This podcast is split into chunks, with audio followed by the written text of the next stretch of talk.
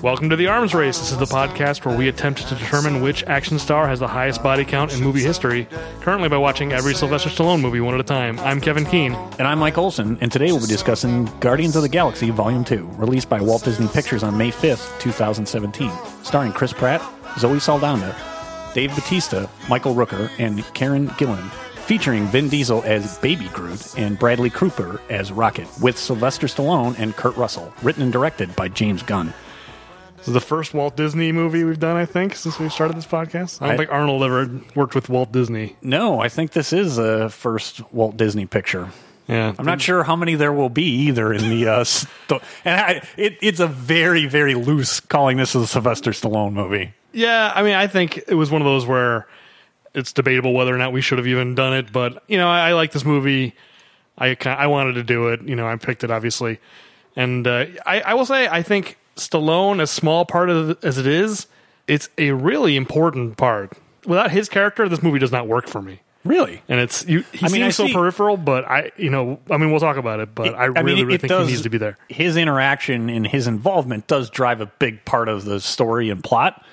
But I, I don't know. It seems like you could you could probably get there. I don't know about without him. Do you not want that character, or do you not want Stallone? Do you think Stallone's Oh, not St- no, that Stallone's fine. I mean, I, I don't think it matters either way. I, I love the fact that he's in this movie. I love that they Really? cast him. Yeah, I don't know. There's just something about that casting that just works perfectly for me.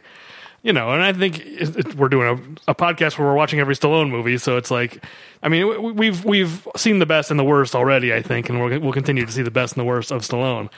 I think this is good Stallone. I think this is. I think he cares way more than he has any right to care. I think he's really acting.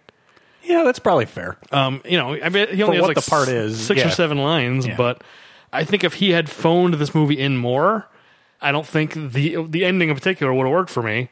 I'm anxious to talk about the ending, so I'll, I'll hold off. But All it's right. like I think Guardians of the Galaxy Volume Two, in some ways, it's not as good as the first one, but I think that ending just puts it over the top for me. Like I, I just think you know it has some aspects of it that I don't think really work, but just in terms of the overall story, it works for me like slightly better than the first one. I, I like both movies. Yeah, that's interesting. I, so this was the either second or third time through for me. I think we saw this in theaters together, Did we? I don't remember. if memory serves. we saw one of them. Might have been the first one. Might have been the first. Maybe you're right. You're the first one. I think you went to see Volume Two on your own, and That sounds right. yeah, and, and I think you were really you were pretty jazzed about it.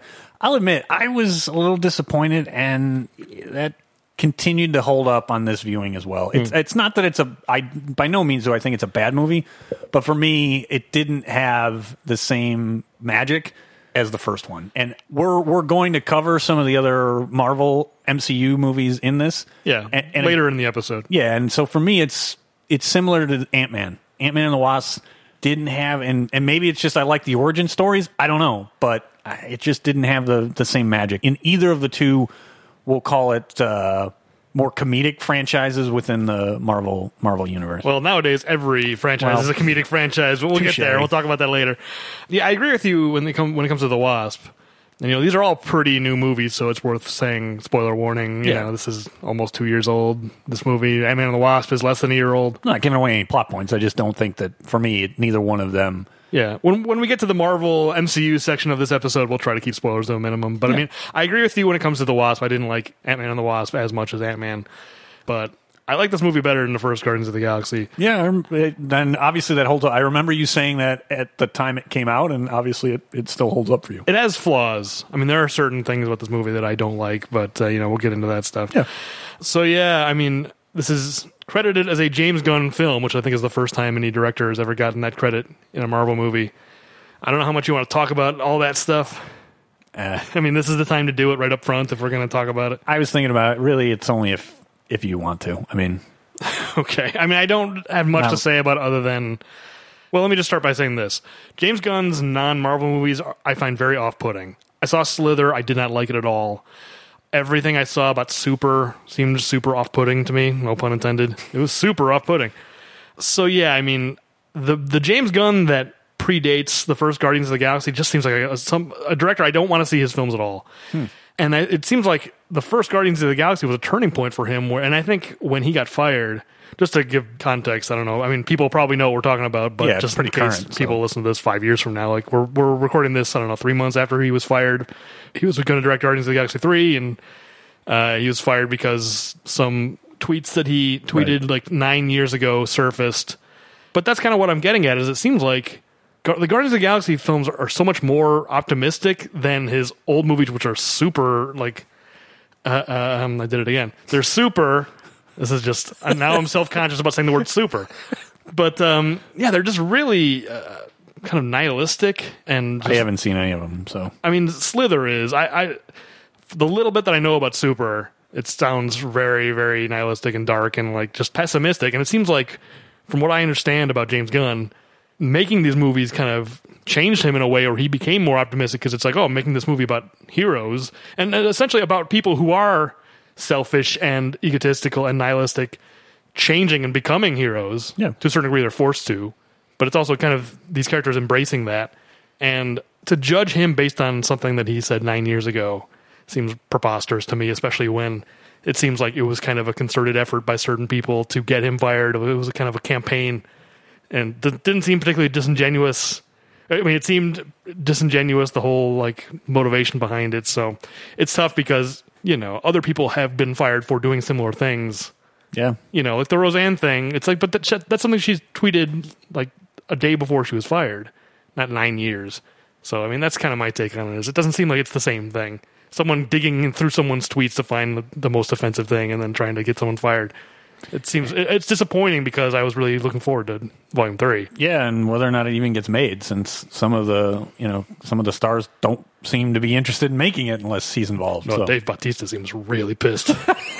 he is not making any secret about his opinion about that. I mean, Well, I good haven't- for him. I mean, it's it's and I haven't seen that. I will just say this right now at the start. We'll get into it. Without Drax, I'm not sure how much I like of Volume Two. He's he's a big part of why I like this movie better than the first one. I don't remember being, him being as funny in the first one. He, he was. I- I liked the character, but no, he he Drax takes it up. Where I think, unfortunately for me, we're getting into it a little bit here. For me, I think some of the other characters actually do take a step back, and I'm not as interested in them, and they seem different in a way that I don't like. Drax, no, he has turned it up to eleven. Well, he seems different, but in a better way. Yes. He's, he's become the comic relief in a way that Absolutely. every single scene His with Drax. laugh just makes me laugh. I'm just gonna say it. His laugh just makes me laugh. Who would have guessed that Dave Bautista would become this Ah, Not me. incredible comedic actor? You know? And, and I don't know. I haven't seen you know really any other Dave Batista's other stuff. So maybe it's just limited to this character. I don't know, but he knocks it out of the park. I've seen him do good uh, dramatic performances too. He's great in Blade Runner twenty forty nine. I forgot he's in that. I've seen that. I forgot that. He's great. He- He's kind of like the Stallone in that movie where he's not in it much, but his character is super important. Yeah. Um, and what else? Oh, I, I liked him in Spectre, even though that movie's not very good. I thought he was a very good henchman. You're right, man. I forgot about. I think it's because I went in with such high expectations for Spectre. I've kind of forgotten about that movie. Yeah, that movie is disappointing and forgettable. Like, yeah. Yeah. I've seen it two or three times, and I couldn't tell you what happens in that movie, but I, I like him in it. Yeah, Dave Bautista's good. I mean, Yeah. he's genuinely a good actor and hilarious in this movie. he's what I come for in Volume Two for sure. All right. Well, I, I think that's uh, that's a pretty good intro. We ready to get uh, into the recent history? Yeah, let's talk about uh, what happened on this date. Yeah, it's only a year and a half ago. What day is it? What year? Uh, it is May 5th, 2017. Uh, so, first, to cover the box office, had a reported $200 million budget, which seemed kind of light to me. I, I was surprised. It seems like that, that seems light for a sequel to uh, MCU picture, but that, that's what I could find. That's probably about typical. I wonder how much like Thor Ragnarok cost or Spider Man Homecoming. Like those those are contemporaries of this Yeah. movie, so I don't know. And so, with that budget, it had a total uh, gross of $863,756,051. That's very specific. Uh, it is. Of that, uh, just under 390 million was domestic, so about 45%, and uh, just under 474 million, or 55%, was international. okay. Uh, so the week that it came out, uh, one of your favorites was number two, and so it, of course, was number one. I mean, it's you know, it's not even a question with something like this. Sure. But it had knocked out the previous number one, The Fate of the Furious. oh, I was thinking Mad Max. I guess that's maybe the previous year. Yeah. Fate of the Furious is not my favorite. I don't. I, It's not I just the franchise. You're a big fan. Yeah, I like. I mean, Vin Diesel's in this movie, and I was I was making co- uh, notes about Fast and Furious when they're talking about family. We're not friends. We're family. It's like Vin Diesel's right there. He's his little tree. He's in every every movie series. It's about like a makeshift family. He's got to be in it. Anyway, sorry. Even if you can barely tell it's his voice, right? no, that's true. But yeah, I, I don't. Fate of the Furious is not a good one. It's fine. I haven't seen all of them like you have. I would probably give that same assessment. I think six was the favorite of all of the ones that I've seen. Oh, see, five's my favorite. But yeah, that's that's where it starts to hit its peak, and then the da- the slide begins. Yeah. It's it's been a gradual slide. They're still pretty good. You know, most of the rest of the top ten is not uh, not very notable. Boss Baby is a movie that, that I've seen uh, with my son, but that doesn't necessarily make it a good kids movie. I actually didn't really like it at all. Is Alec Baldwin in that? Am I thinking? Uh, he is Alec Baldwin is the voice of the boss He is the Baby. boss baby. the- Yes, the, Uh, titular boss baby. He uh, there is a Glengarry Glen Ross reference in there too, as I remember. So there, yeah, there isn't much, but you know what? I, I've kind of said this in the 2000s. As time has gone by, I become less and less interested in a lot of the movies, and in particular when you've got this though, in like the the almost the height of the summer, it's a little bit of the front end. You have like two or three tent poles, and almost nothing else gets You're released. not even going to read them. I can, okay, fine. I'm curious. I mean, I, right. I, I, Fine, I have well, such a bad memory. I don't Fair remember enough. what happened Fair in enough. a year and a half Fair ago. enough. Uh, I didn't think you'd be interested. Maybe the listeners are. I mean, apparently you are. Uh, number four, how to be a Latin lover. Okay. Yeah, this is the stuff I want to hear. I want to hear what were the dregs. What's coming out counter programming Okay. Guardians of the Galaxy Volume 2? Uh, number five is Beauty and the Beast, the live action version. Okay. Uh, obviously. Yeah. Number six, I have seen, and it is terrible. The Circle. oh, I thought about renting that once and I kind of went like, hmm, was- everyone says it's bad. I didn't rent it. It was on Amazon Prime. It wasn't as bad as the reviews, but it was not good either. Yeah. And actually, uh, Karen Gillan is in that. Important part, she's not in it a ton, but she is in it. I don't know if I know what she looks like without all the blue robot makeup on. Uh, I've probably seen her and stuff. So the the only so have you seen uh, Jumanji the the new one with the No, rabbit? okay. I can uh, That- picture. I remember her from the that's her from the trailers and actually first thing I saw her win, in was um, the Big Short she has a s- very small part in the Big Short Okay, I don't remember, but Uh, I'll take your word for it. all right number seven oh man this is a movie from India that I think might be one of the all time worldwide box office um, okay ba- Bahu Now I'm glad I made you read these. Bahubali 2, the conclusion. And I think I just I read somewhere like when I was looking up stuff that that's one of the highest worldwide grossing movies of all time. that was seventh in the U.S. that weekend. yes, that week. That's impressive. I like how two is the conclusion. Like we're stopping here. Number 8, Gifted. Don't know anything about it. Don't ask. It looks like it's a Fox Searchlight, so it must be, you know, an art house movie. Don't know anything about it. So number 9, uh, Going in Style. Warner Brothers, don't know anything about it. I don't know what that is. Number 10, Smurfs, The Lost Village. Have no idea. That's probably the third one for all I know. yeah, I was gonna say I didn't even know there were sequels to the Smurfs movies, let alone that they came out in theaters. Theaters. Yeah, I would have guessed they were direct to video. Okay, I'm glad you read that that list because uh, that's a lot of movies that I'd never heard of, and they are it's a year and a half ago. All right, and so I took it upon myself since this is probably, as you noted, the only Disney movie, the only one that we've covered, and probably the only one we will cover. Before we had a discussion offline about uh, the Silk Kozark corner, I had put together the inflation adjusted. Actually, I didn't put it together. I got it from Box Office Mojo. The inflation adjusted Marvel uh, Cinematic Universe box office receipts. Yeah, and because we're gonna cover our opinions about these in the Silco's art segment. That's Yes. Um, why you brought it up. Which is people. I, I always will think about like people who are listening to the. f- If this is their first time they're listening, like Silk Cozart Corner, what are they talking about? that's the reason why we have to explain each segment, right? yeah, but you're just referencing it an hour before right. we're gonna do it. People, Touche. Leave me alone. it's. I mean, we're just building up all our jargon. So, inflation adjusted, Guardians of the Galaxy is the number eighth, number eight of the 20 MCU pictures. Okay, wait. the, the first Guardians of the Galaxy. Uh, No, th- they're actually back to back. So, the first Guardians of the Galaxy is, comes in at number nine. And this is domestic, by the way. This is only domestic. This is not uh, international. Yeah, I'm sure international adjusting for inflation gets way more difficult because Yes. I'm dealing with like exchange rates and whatever. And Yeah. Box Office Mojo is not going to do that. Sure. Uh, so, Guardians of the Galaxy is just under 400 million in domestic gross, inflation adjusted. Yeah. And the first Guardians of the Galaxy is about 376 million, and that's not good for number eight and for number nine. So this one's mathematically better. Uh, yes. So let me ask you, what do you think inflation adjusted domestic gross is the number one MCU? I mean, it might be Infinity War. No, You're you're, oh. on, you're on the you're on the Oh, right the part. first Avengers. Yeah, the first okay. Avengers. Yeah, I guess that makes sense. I feel like Infinity War did really well. That's got to be like two or three, right? Uh, Infinity War. So the Avengers are basically the top four, other than Black Panther, Okay. and it is Black Panther, Infinity War, Age of Ultron. If you want, I'll just go down the list.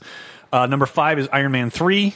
Number six, Captain America: Civil War. Number seven, the original Iron Man. That's actually why I wanted to do it is to see where Iron Man fell. Yeah, I, I would have figured it was going to be pretty high. Yeah.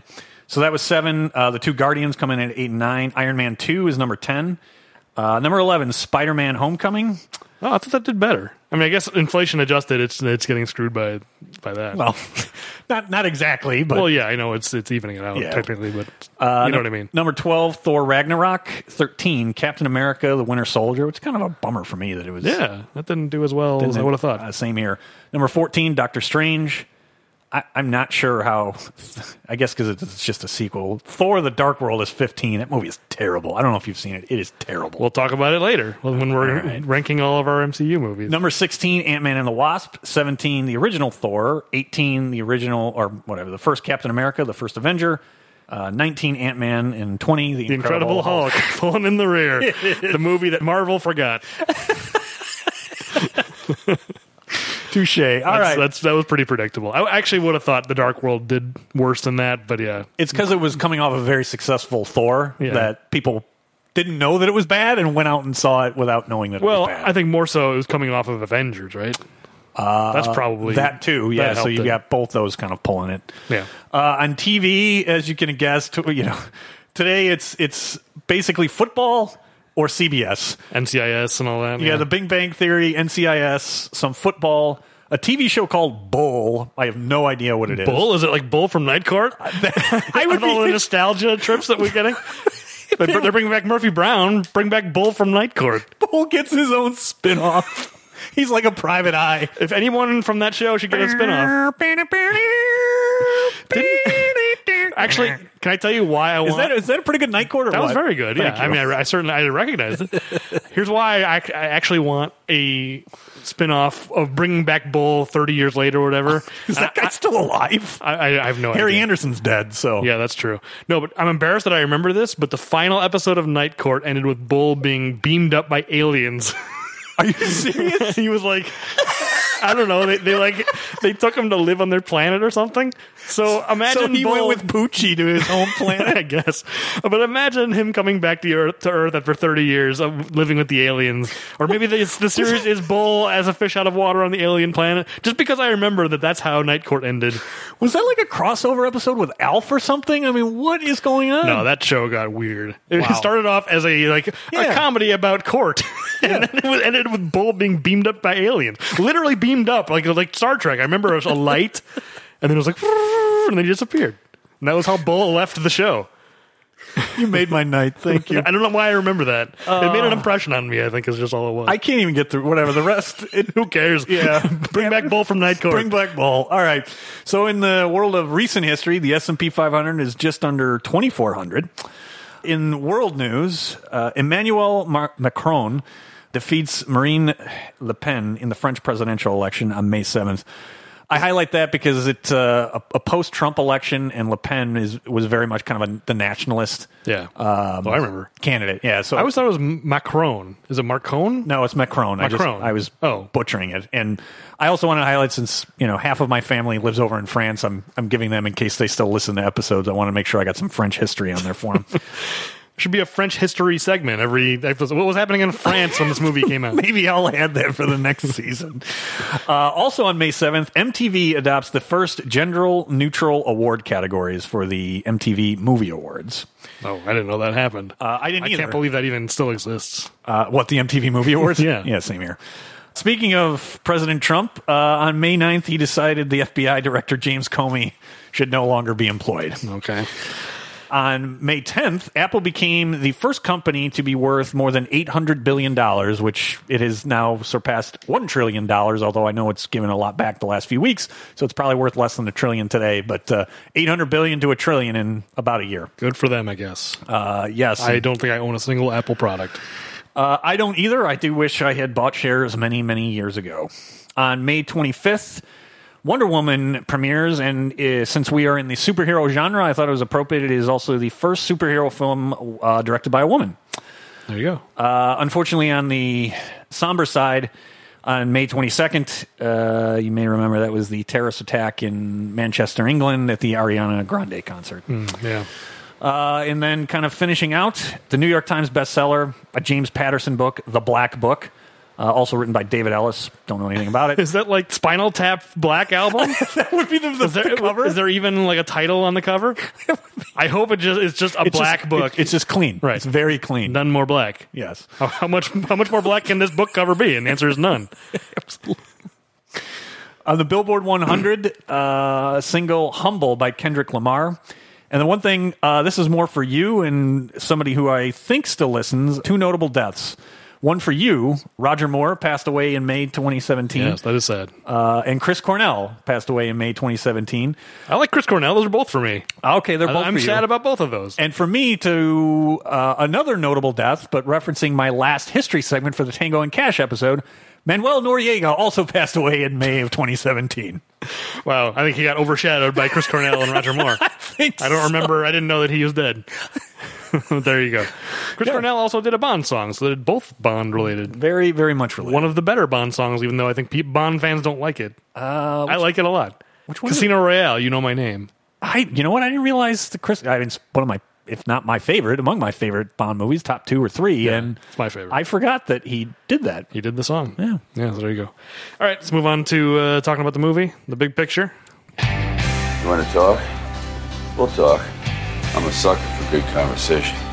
so yes this is the segment where we get into the plot of the movie Yep. So let's talk about the movie Guardians of the Galaxy Volume 2.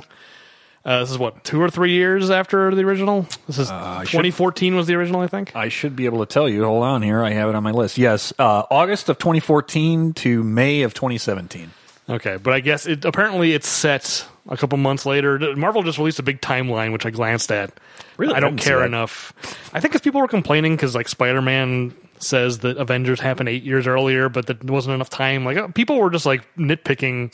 You know, I mean, whatever. I, I don't want to start off this con- conversation about a good movie, or well, I think it's a good movie, by talking about people nitpicking Marvel and you know people are way into these movies. Um, but anyway, apparently, I learned this recently. that This movie is set only a couple months after the first Guardians of the Galaxy, so it's set in 2014. I don't know if it matters or any if anyone cares, but it's just a weird thing that I learned recently. I was like, oh, we're doing the podcast, and now this is a useless piece of information that's in my brain, so I have to get it out. uh, that it is set in 2014 but it is key to know that Zunes are still very relevant in 2014 I mean, I don't know if that's true. They were more relevant. I guess it's one of those jokes that uh, Yeah. it, it only gets funnier the, the longer uh, Exactly. time moves on. It, it, and it wasn't relevant in 2014. That was that yeah, was that the was joke. the joke. Yeah. That's the joke. We, we, we haven't made that reference in a while. No, we have not. Since we moved on to Stallone. Yeah, so, I mean, the movie starts out in 1980 where Kurt Russell, a young CGI Kurt Russell, is is going to the Dairy Queen. I'm kind of I, I've got to admit I'm kind of getting over the CGI young versions of some of these actors, but It's old hat at this point. Like, Marvel's going to that well too often. yes, How many times have they done, done this now? They did it in Ant Man. Ant Man, yet yeah, both Ant Mans, right? Don't don't both of them have a young Michael Douglas? I think so, yes. and, Sha- and uh, Sharon Stone, right?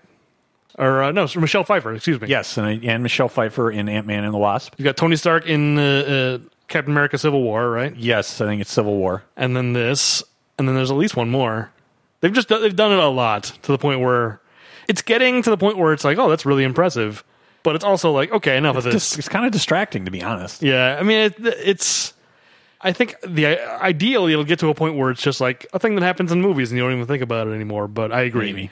At the moment, it's. distra- I think the least distracting one was the Robert Downey Jr. one. Yes, It wasn't so much distracting; it was just like, wow, that looks like Robert Downey Jr. in the 1980s. you know, I, it was more impressive than distracting. But yeah, each time they do, you- they go back to it. It's just Yeah. like, all right. I Anyway, sorry, get it. sorry for that diversion, but yeah. So we get established Kurt Russell. You don't get his name, I don't think yet. No, he's just a cool guy in like a Trans Am or something. Yes, it is a Trans Am. Feathered hair. He is not. It's not Kit, however.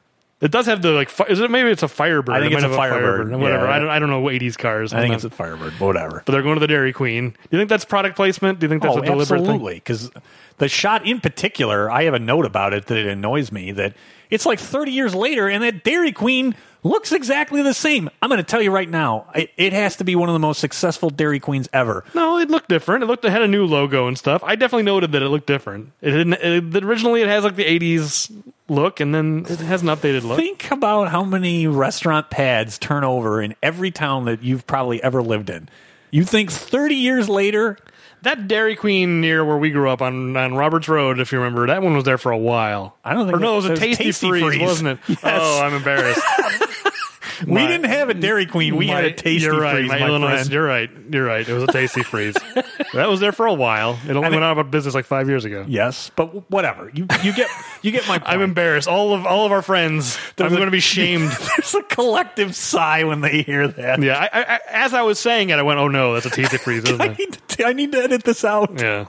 Which one had the Oreo? I guess they both have like Oreo stuff. Uh, yeah, but the Blizzard Oreo is Dairy Queen. That, that's, Dairy what- Queen? Yeah, Okay. that's what you're thinking of. Okay. Anyway. regardless, I mean, I, I wasn't sure if it was there to be like because I think a lot of this movie and a lot of the first one also is like James Gunn nostalgia for his childhood. So I wasn't sure if that was what this was, or just like I don't know. James Gunn liked Dairy Queen and he wanted to put Dairy Queen in because It could be, but it reminded me of is it Man of Steel that they just go over the top of destroying Sears? I don't And think it's that bad. it's not that, but it reminded me of that because I mean it's it's it's up there for a while. It feels like product placement. the Man of Steel fight where they're they're fighting in front of a Lowe's and then Superman punches the villain a block away and then there's another Lowe's.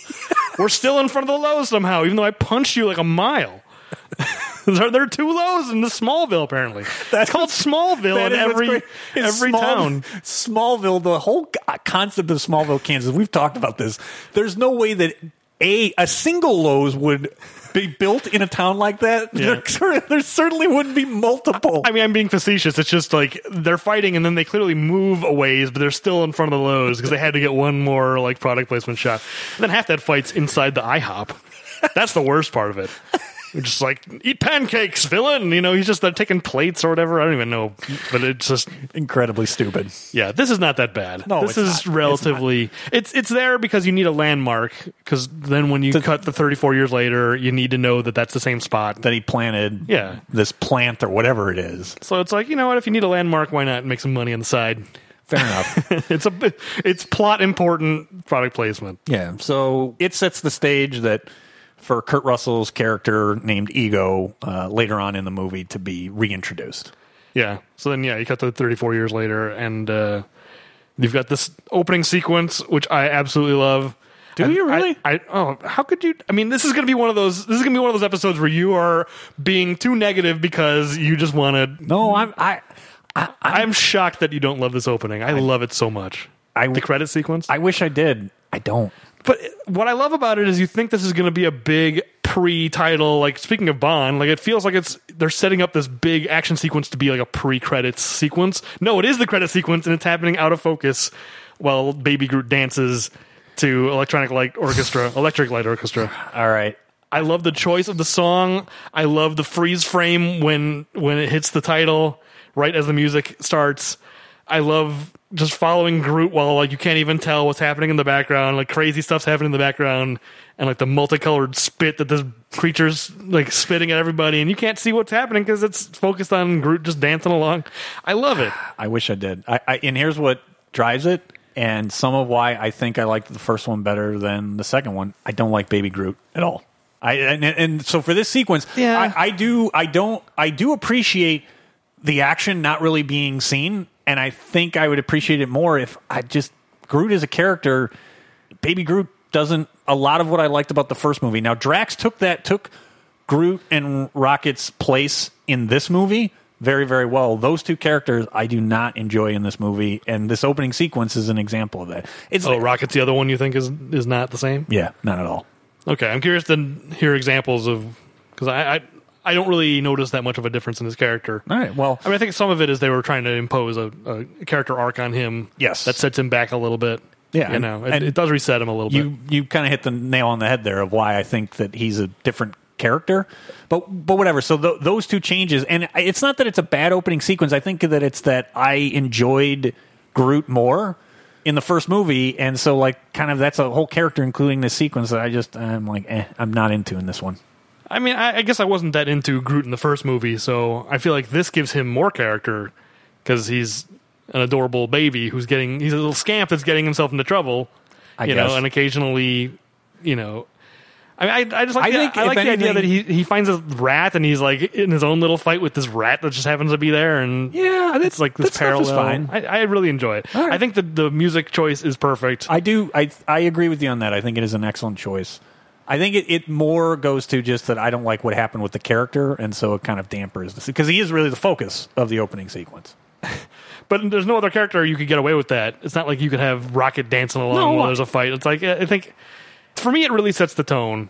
The the comedy is in the foreground in focus. The action is out of focus in the background, and it's almost giving this promise of just like you know what, this is mostly just silly. Uh, It's a, gonna- it's going to be a comedy. Yeah, that's fair. I think the ending doesn't live up to that. I think it, it gets too bogged down in its action sequences, and you know it has to have the big Sturm and Drang ending, and it's like because it's it's a Marvel movie, right? yeah. So I mean, I, it's still I, going to be the formula. I, I think it doesn't entirely live up to that promise, but I, in the moment when I'm watching that opening, I'm I'm so on board. All right. I love that credit, Okay. credit sequence.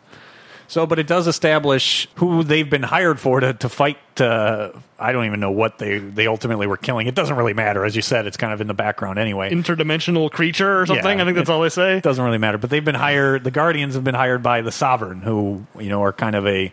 There's two villains in in this movie, and the the the Sovereign, who I I like that creation. I like this idea of this. You know, master created race that is utterly incompetent. Yeah. I think that I that's probably the aspect of this movie that I like the most because I actually don't. I, I like Kurt Russell, but ego seems I don't know that that that arc has been done. It feels like too many times that I was I've never the first viewing and this viewing I was never really into ego that much. Yeah, I'm kind of with you there. I think that's weak. I think that's one of the weaker parts of this movie is the, the main villain ego.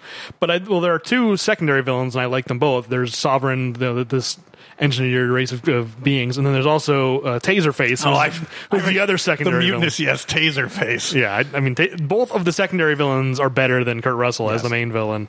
Oh, yeah. Um, you know, we'll get to Taser Face, but um, yeah. So th- in exchange for defending their their, I don't remember the actual name, the Harbulary batteries. That's all I remember. Them. Yes. They're, they're called Harbulary batteries. And no, they're not. I think it's something that starts with an A. I should- Amnulax or Yeah, something, something like like, that. But in exchange for It's protecting pronounced. I mean, that's that's just a funny running joke. Uh, Man, Drax is so great. But anyway, in exchange for defending those batteries against an interdimensional beast, uh, they exchange uh, for Nebula. Yes. But they're just trying to get the, the reward for her. Is that all it is? Like, it's not like Gamora wants to save her or anything. Like, they hate each other at this point. See, to me that was kind of unclear. Yeah, that whole subplot is kind of there just to. I think that's Hammer the home the family aspects. yeah, there's that. I mean, I I feel like that's the one part of this movie that feels like it was imposed on the movie by the greater Marvel thing of just like we need to have you know Nebula and Gamora reconcile in this movie because we have plans for them later on, and it doesn't Yeah. feel like it's a natural part of the story. But I guess in, in theory, they're just turning her, her in for a bounty. Whatever. I don't know if it's that important. Yeah, no, I that seems to be, but it just it doesn't. From their presentation, it, it seems like Gamora. They're not rescuing her, but they may not necessarily be turning her in for the bounty either. Is is kind of what I, the impression I get. Yeah, because th- eventually they they well, Rocket steals the batteries, and so they get chased by the the Sovereign and crash on uh, some planet. I don't even know what Whatever it's the called. closest, yeah, the closest planet, Yeah, so the, the, and that's only after a uh, a guy. Uh, what, what did they say? Like th- oh, the One Inch Man. one inch man. I couldn't remember how many inches they. The one inch man who turns out to be eventually we learn is ego. Ultimately saves them from the sovereign. Yeah, which I don't like the way Ego is introduced. Like, I, I think the one thing I I I think think he's introduced for comedic effect to call him the one inch man. Yeah, but he just kind of shows up. He's just like, I'm here. I don't know. Like nothing really seemed like it prompted it. He's just like, here's the time when I happen to show up. Like, it doesn't really. It doesn't. It feels kind of arbitrary. I wouldn't necessarily put the blame on Kurt Russell's feet. Like I, I think No. Yeah, I, I would He's- agree with you on that. he's He's, giving a pretty good performance. fine. I don't I don't think the character is that interesting. yeah, no, I agree. And I, I want to mention Kurt Russell because you know I picked this in part because we just did Tango and Cash, and so there was the link between that and this. And I never explained. I just said offhandedly in the Tango and Cash episode that I didn't like his performance, and we never kind of caught back up and uh, and talked about it. here's my take on Kurt Russell. And you know, Kurt Russell was on our list of possibles to cover his entire career one at a time. Um, that would have really given us a lot of Disney movies, considering he was, Oh. he was a child actor who made like 20 Disney movies as a teenager. Oh man. He was the computer who wore tennis shoes. You know, like we would have had to watch all those. So I think that was one reason why we didn't go with Kurt Russell because it was just like, oh, When you pointed that out, I think I I, I withdraw my question. yeah. I mean, it's it's people forget that he was a child actor. Like it's it, especially considering you know now you look at Kurt Russell and he's this kind of grizzled veteran. Yeah. not grizzled. I mean, whatever. Elder And- statesman. Yeah, exactly. Um, he's been acting for like 50 years. He's, uh he's probably not much older than 60. And he's, he's, I think he's been acting close to 50 years. Anyway, I like Kurt Russell sometimes, but the one thing I don't like about Kurt Russell is he, he has like a spectrum. On one end is cool, tough guy. On the other end is like, like slob Captain Ron. Captain Ron. I mean, overboard. overboard, even like, even used cars. I say I like used cars, so I haven't seen it in forever, but I I remember not liking it because I don't like that end of the Kurt Russell spectrum. Okay. So that's kind of just to explain why I don't particularly like his performance in Tango and Cash is because it's more on that end. It's in the middle because he's also a cool tough guy, but he's kind of the the everyman eating pizza and all that. So I mean, I think in Guardians of the Galaxy Volume Two, he's more on the like the rugged cool guy end, and so generally, I think he's really good at that. You know, like Tombstone. Yeah. I love I love him as Wyatt Earp. I think he's incredible in that movie. You know, and this is even though he's a villain, he's more on just like cool, all powerful guy. So just just I I, li- I think he's he good drives a in this. cool car. I mean, yeah. He does. Uh, He drives a cool car and also a weird orb that he flies around on. That's less cool, I think. Than the car, yes, it is less cool without a doubt. He's got his own planet with like bubbles and things. I, it, well, it's him too. I It's- guess it's not just his planet; it's him. that's not clear either. Not, none of it is clear. His motivations aren't clear. Like literally, I don't know. If we we may as well talk about it now. I've got like nine questions about him. Like my question segment is just like, Now save him for questions. I don't have a ton, so let's save him for questions. okay, I've got a lot of questions, but a lot of them have to do with ego because I don't think his character makes a lot of sense. I don't think it's well built out either, so Yeah. we'll, we'll leave it at that. But anyway, yeah, Yeah. So to move forward on the plot, so they crash land uh, because Quill and Rocket can't get along and de- you know determine who who can pilot better. Uh, they crash and then inevitably, really, what it is is they got to split the team up to have people on different missions to to basically fill out the movie. yeah. This is the Empire Strikes Back of this series, so they got to split up. exactly. Um, it's tough because for a long time the Peter Quill, Gamora, Drax part of the movie doesn't have really any tension. Nope. You have a sense that it's like okay, Kurt Russell's probably not all he's cracked up to be, and there are a few times because we we meet uh, um, what's the her name with the Mantis. antenna Mantis. Thank you. And there are a few moments where she's like, mm, "I should tell you something. Never mind." And then she kind of drops it. So it's like the movie's dropping hints, like, "Oh, don't worry, there will be drama s- at some point." But there's like a I don't know, 15 minute stretch Oh, at where Peter's off. Playing catch. Yeah, well, that happens a little later, but just like encountering the world, uh, the ego's world, and just learning more about ego. And he gives his like his uh, museum presentation about his life. That's right. In the orbs, the orb museum. He may as well be pushing a button and like, you know, ego traveled to this planet. You have to pick up like the phone to hear to hear Right, exactly. the yeah. presentation. That's how it feels to me. It feels like a boring museum presentation. It's like I, this is how they're good deciding to, to tell the audience Right. about the backstory. Oh, Uh, basically a god, right? That yeah, he's a god. He, he- But what I'm saying is that in this boring way is how they're. Pre- Shoot, you, wouldn't you That's think true, there's yeah. a way to like jazz up? It's a god. You think it's the most amazing story, and it's it's presented in the most boring way. Um, yeah, and meanwhile, I Rocket. mean, think about how cool Zool is in Ghostbusters. She's a god, so why can't they jazz up Ego's uh, backstory a little bit? Oh, The scene, I mean, that's tough in any movie to get across exposition. It's like, okay, we got to explain this. The scene in Ghostbusters where they've got the blueprints and Ray is explaining about uh, you know nobody built buildings like this. that scene is still compelling, even though it's just it's a full like ninety seconds of just explaining things to the audience. Absolutely. And you know, it's funny because that's a scene where Ray is just telling them what's happening. Usually they say show don't tell, but it's like it al- almost feels like in this movie it's like oh they say show don't tell, so we should show you know these these exhibits, dioramas of uh, Ego's life. It just feels like they're showing for the sake of showing. Yeah. I mean, Kurt Russell's still talking and explaining everything, so It it seems diorama is a great analogy too. It seems kind of hokey. It does. Yeah, it's weird. I, I don't think it works. I mean, whatever. They had to figure out a way to explain ego. No, but I, I you, you you hit on a good point that that segment of the splitting of the group, most of that stuff drags. There's some great stuff with Drax that makes me laugh, Yeah. and his interactions with Mantis. But I am also extremely humble. yeah. Everything Drax says in this movie is hilarious. Like flat out hilarious. I'm not, you know, this is not it's laugh out hyperbole. loud. Yeah. I just laugh out loud funny. Everything he says. I also am very humble. I think he says extraordinarily. I am also extraordinarily humble. Uh, well, then, so on the other side, you've got uh, Rocket with uh, Nebula as a prisoner. And Groot, don't Yes. forget baby Groot. yeah, but Baby Groot can't do anything. That's He my- he frees Nebula. He's he's essential. He's the one who lets her go, and he- that's why he- she he does make a poor decision and let her go. He's a baby. How are you so judgmental about this child? you really hate this character. I don't. I, I just don't like what they did with the character. I would have. Would you prefer he just be dead still? I, I he would. died. Give, given the choice, I would rather Groot have not come back. Yeah. Mm, I don't agree with that. That's hey. That's okay. We don't have to agree on everything. I like Baby Groot. I mean, we, when we get to the later segment where we talk about the MCU, I'm curious how you feel about teenage Groot in Okay. the, the Avengers movie. And so, what we failed to point out is the Sovereign have reached out to an old. Uh, Old counterpart or an old friend from the first Guardians of the Galaxy, Yes. to chase down the Guardians and get the uh, the batteries back.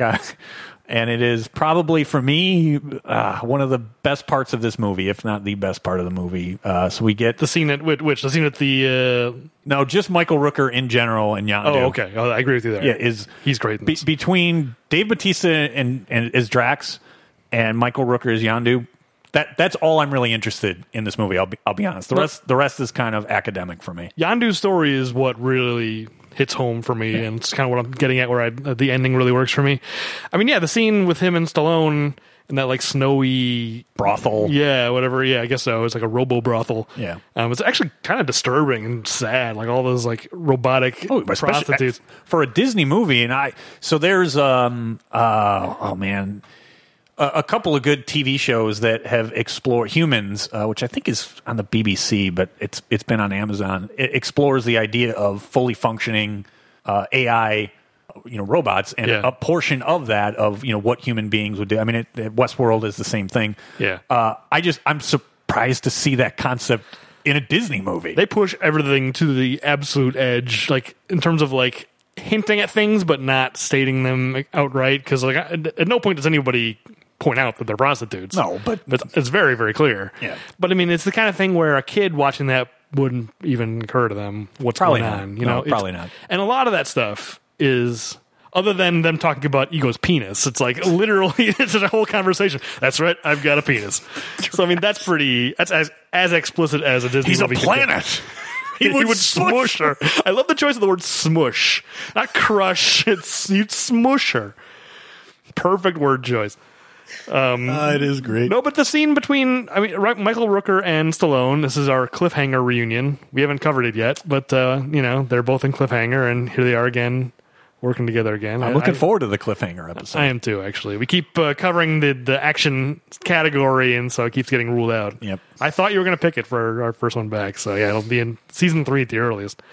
Uh, I haven't watched it in forever, but I remember Michael Rooker and Stallone being fun together and just ha- being having that adversarial kind of a thing. yeah, and I And here it's being used in a totally different way. They're they're truly at odds. yeah, butting heads. Anyway, yeah, where were we? So yeah, the the, the Ravagers catch up to Rocket and them. Yeah, Rocket does a, a pretty good job of keeping them at bay for a while, but there's just too many. Yeah, what do you think about that sequence? I think it kind of drags. It does.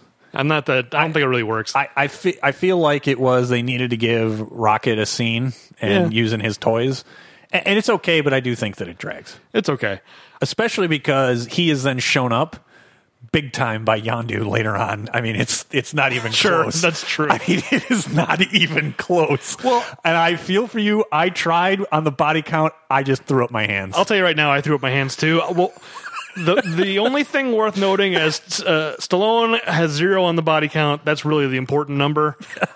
We'll loop back to the total number at a later date because yeah, I didn't have time. I will just tell you that Rocket is embarrassed by Yondu later in this movie. But that's a good comparison. I didn't even think about it. But you're right. This sequence is totally upstaged by an almost identical sequence later. That's oh, like way way better. Has better music choice. Is just edited better and is just more compelling. Um, you know this Glenn Campbell song that's being used here. It's just it's it doesn't fit in my opinion. no, I think drags is probably the, the best adjective you can have for it. It just it doesn't. You can't have both of these sequences in the same movie because it's like yeah, no one's gonna remember this part. No, well, no, not compared. to- Again, Yeah. you're right. The music choice, everything in that uh, Prison Break, it's outstanding.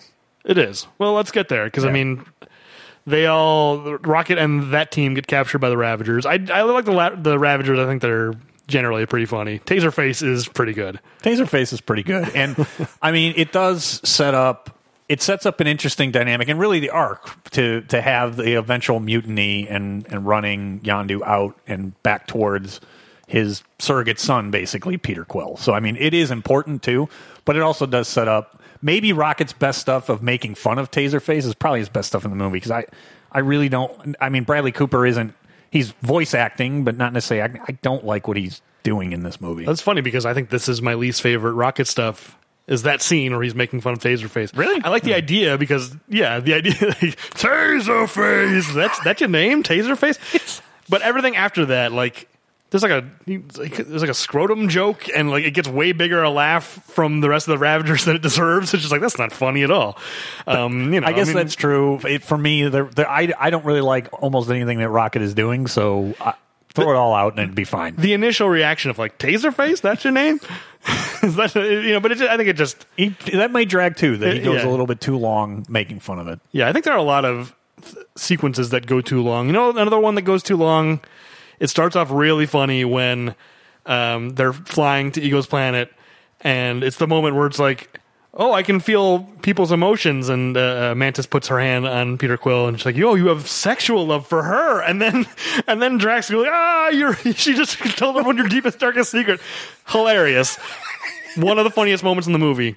But then it goes on too long, and she starts explaining more. Oh, I can put ego to sleep, and Drax is like, "Oh, do it on me," and she puts him to sleep, and it's, and it's like that's not that that's not the capper to this scene. Don't go out on that. You had the you know you started the scene with a showstopper, and then just the scene went on too long. it is true because of Dave Batista's delivery, Ah, his laugh, and you've just revealed his deepest, darkest secret. Do me, do me, do me. That's- so you're right. He sh- you And like joke keeps building on itself because then she puts her hand on him and she's like, "I've never felt so much humor," and she points her her finger at him. Oh, it it keeps escalating the joke, but then it keeps going. I don't understand. Th- That's the end of the scene right there. Her pointing at Peter Quill and laughing. That's hilarious. End the scene. I- it keeps you're right. going. You're right. Anyway, Uh, so yeah, so the Ravagers ultimately mutiny, and with uh, Nebula's, I guess, assistance, because Nebula's really the one who helps the Ravagers. yeah, she shoots the thing off of uh, Zandu's head. Yeah, because Yandu wa- u- ultimately Yandu, was Oh, pardon. not going to turn in the Guardians to to the Sovereign. We you know later understand why, but his his logic, by the way, does totally make sense. Yeah. So he has a very logical position, and so for them to mutiny and turn on that, I I do understand that it was building up over time of why you know Quill always got we'll call it priority. Well, but the Ravagers had a po- good point too because a quarter million is only one third of a million. No, it's twenty five. Twenty five is only a quarter. You can't Don't even buy, your boots. Uh, but I, I think Yondu has a very good point that if they if they kill the Guardians of the Galaxy, I think a lot of people would be after them. I guess that begs the question: Do the Guardians of the Galaxy have an official position? Because I guess in the wake of the first movie, Well, they seem like they're mercenaries. right? Like, th- would would that planet from the first movie come after them? Would John C. Riley get angry and come after the Ravengers? Oh, Like, I think so. Absolutely. really? Okay, if that's the case, then maybe that makes sense. It, it does seem Like they have some I'm not- standing. I th- I think the Guardians do have some standing. okay. It doesn't feel like it. So maybe but if they do, then I, I agree with you. In the moment when I'm watching it, I'm going like, that seems like a flimsy excuse. But I agree that it makes sense why he's making this excuse. Yeah. that's not his actual reason. No, he has, he's- he has real. I- reason. I give him credit though. He thought he was thinking thinking on his feet. Right. But then that, I guess that begs the question why did they even go? Because I mean, I guess he just wanted the batteries. He's like, oh, we'll ta- we'll steal the batteries and we'll sell those. They're worth a quarter million. But it's like if if Yandu didn't actually want to capture them, then why did he take the the Ravagers job. there in the first place? Yeah. you know, because he's just putting himself in an awkward position. That's by true. Doing that, he shouldn't have taken the job from the sovereign in the first place. Right. Yeah. But I guess what's he going to do? Turn them down? They they came all that way with their little rug. They, they rolled that rug out for. her. That is true. I forgot he about didn't he didn't want to insult her. I guess. that. Uh, especially when it gets you know caught there on the on Yeah. the roller there, and you got to kind of jiggle it a little bit. that's uh, you know adding moments like that to this big space ec- epic that's i love the way james gunn it's like most people wouldn't even think to do a moment like that No, it is. It's just- small. yeah of just things not working you would think in this high-tech world everything would work perfectly it's just like nope a simple roller and the other reason I love it is again be- they're so they're genetically engineered, right? And they seem incompetent at ev- even the smallest things they don't get done correctly. well it seems like if everything is w- running smoothly they're awesome but the s- the smallest thing goes no, wrong right, yeah Any variable that does not go according to plan, they have no adaptability whatsoever. Yeah, uh, totally. And it makes perfect sense because they've engineered their society to be perfectly organized. in, It's- union, in unison, yeah, right? it's just like a house of cards. you know, you just nudge it a little bit and The everything whole falls. thing falls. That's a great analogy. Um, yeah, and this is around the time when things turn south and on Ego's planet, I guess. Yeah, and even that stuff, I, the action sequences, you've got uh, Nebula, you know, chasing down Gamora. Just I, Yeah. all the stuff on the planet just isn't really that interesting. That Nebula Gam- Gamora scene, It's a waste. I really don't think it, it should be in this movie. Fine, put it in a different movie if this is where you want to take one of the Avengers movies or Yeah. something like that. I mean, I think it would make sense. I mean, Infinity War is already like three hours long, so I mean, maybe that's part it's of it. only half the story. Yeah, I know.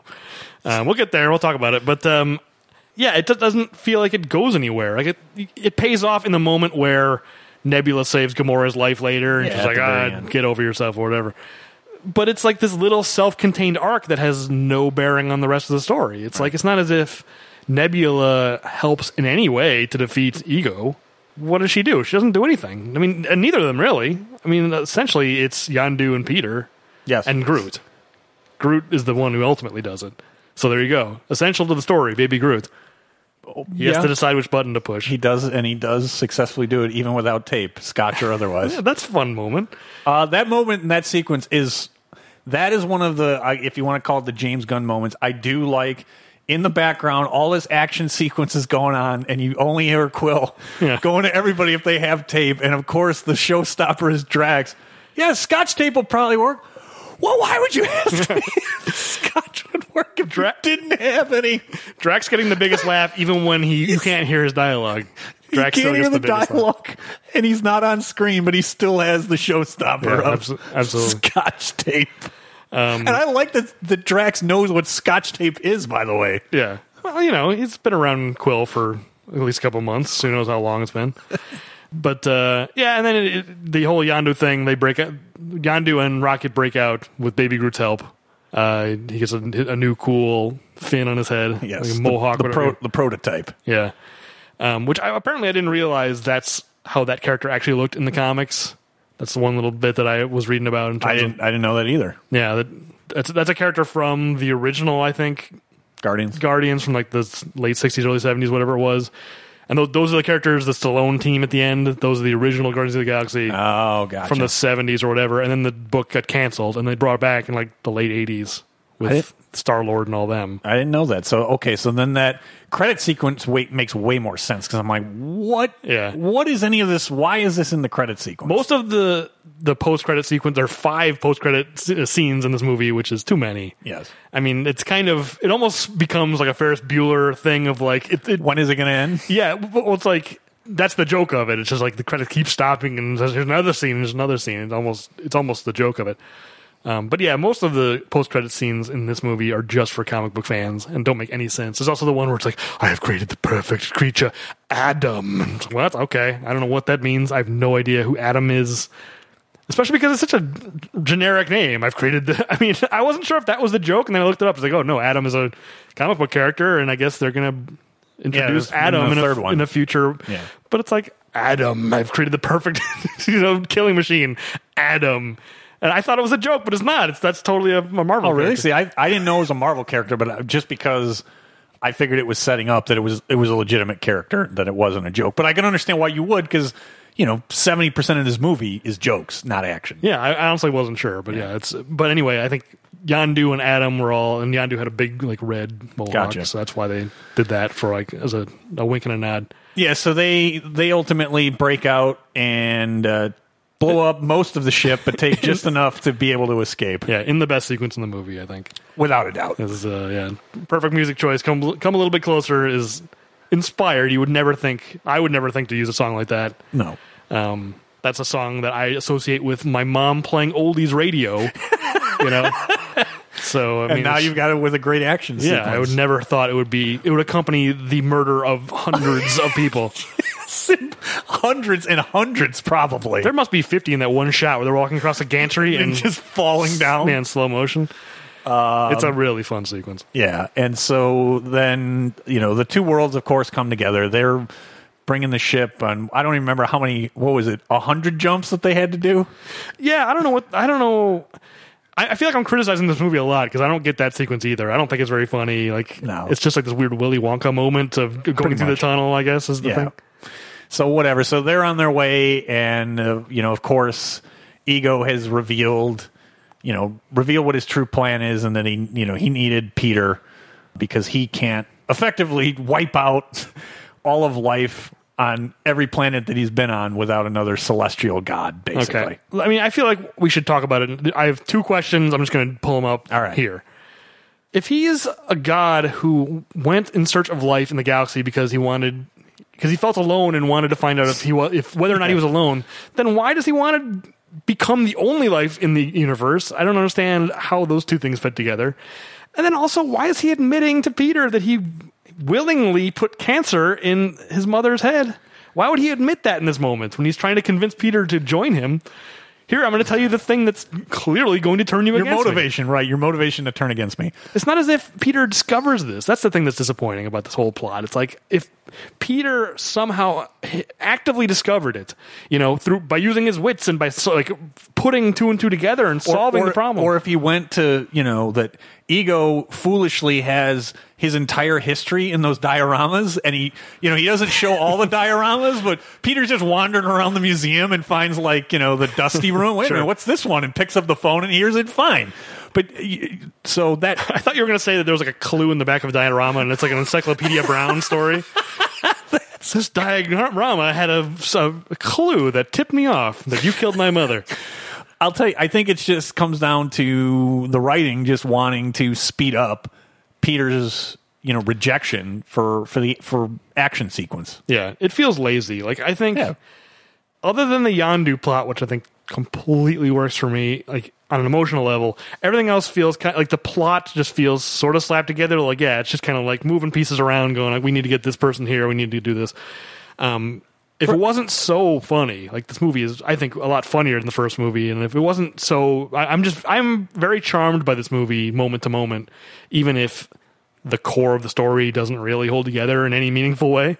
Yeah. Um, moment to moment, I really enjoy this movie, but yeah, I'm just this whole ego story doesn't make a lot of sense. No, and I- I think for me that's the reason why I don't like this movie nearly as much as the first one. Is what you point out is that you know the comedy works for me, but you know it feels like seventy five percent of the movie is, as you said, thrown together with the only I underlying. don't know if I said thrown together. I was just saying that they're, they're it's it feels mechanical. okay, It feels like a lot- mechanical, and it's moving the pieces on the board to move them. if I said thrown together, I misspoke. I don't. I, think, I wouldn't go that, far. All right, that mi- that's probably more me, but the loose thread between them all is it's family, family, family. Sure. and that's fine. I, I get that, and I do appreciate that, but I think it also is some of the reason why I'm I don't feel that invested in any eh, Drax for the comedy and Yandu for his actual plot and story, and the rest I don't really care.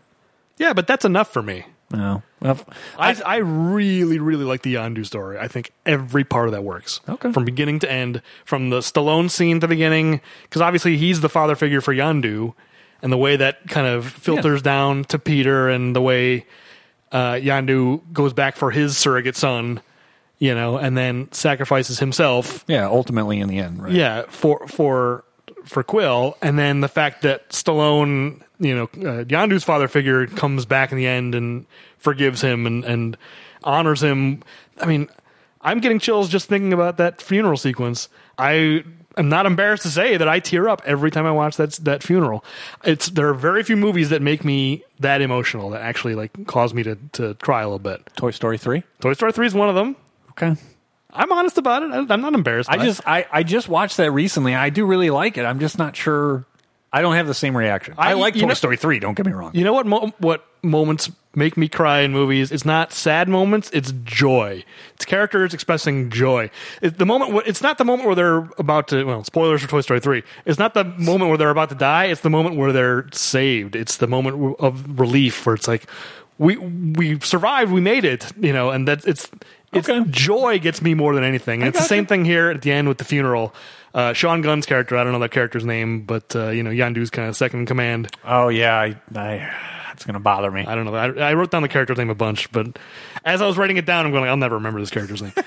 but um, it's that it's him seeing the Ravagers come back and honoring Yandu in death, He's pretty And- fired up. and he goes, "Yeah!" And it's it's it's a really great moment and like great performance and like it's a real moment of joy. Like, oh, they're they're here to honor Yandu that they've they, you know Stallone's character's forgiven him. And, and the Cat Stevens song, I would never in a million years listen to Cat Stevens. it works beautifully. I love the ending of this movie. And this is like 10 minutes after a giant Pac Man, you know, appeared on screen.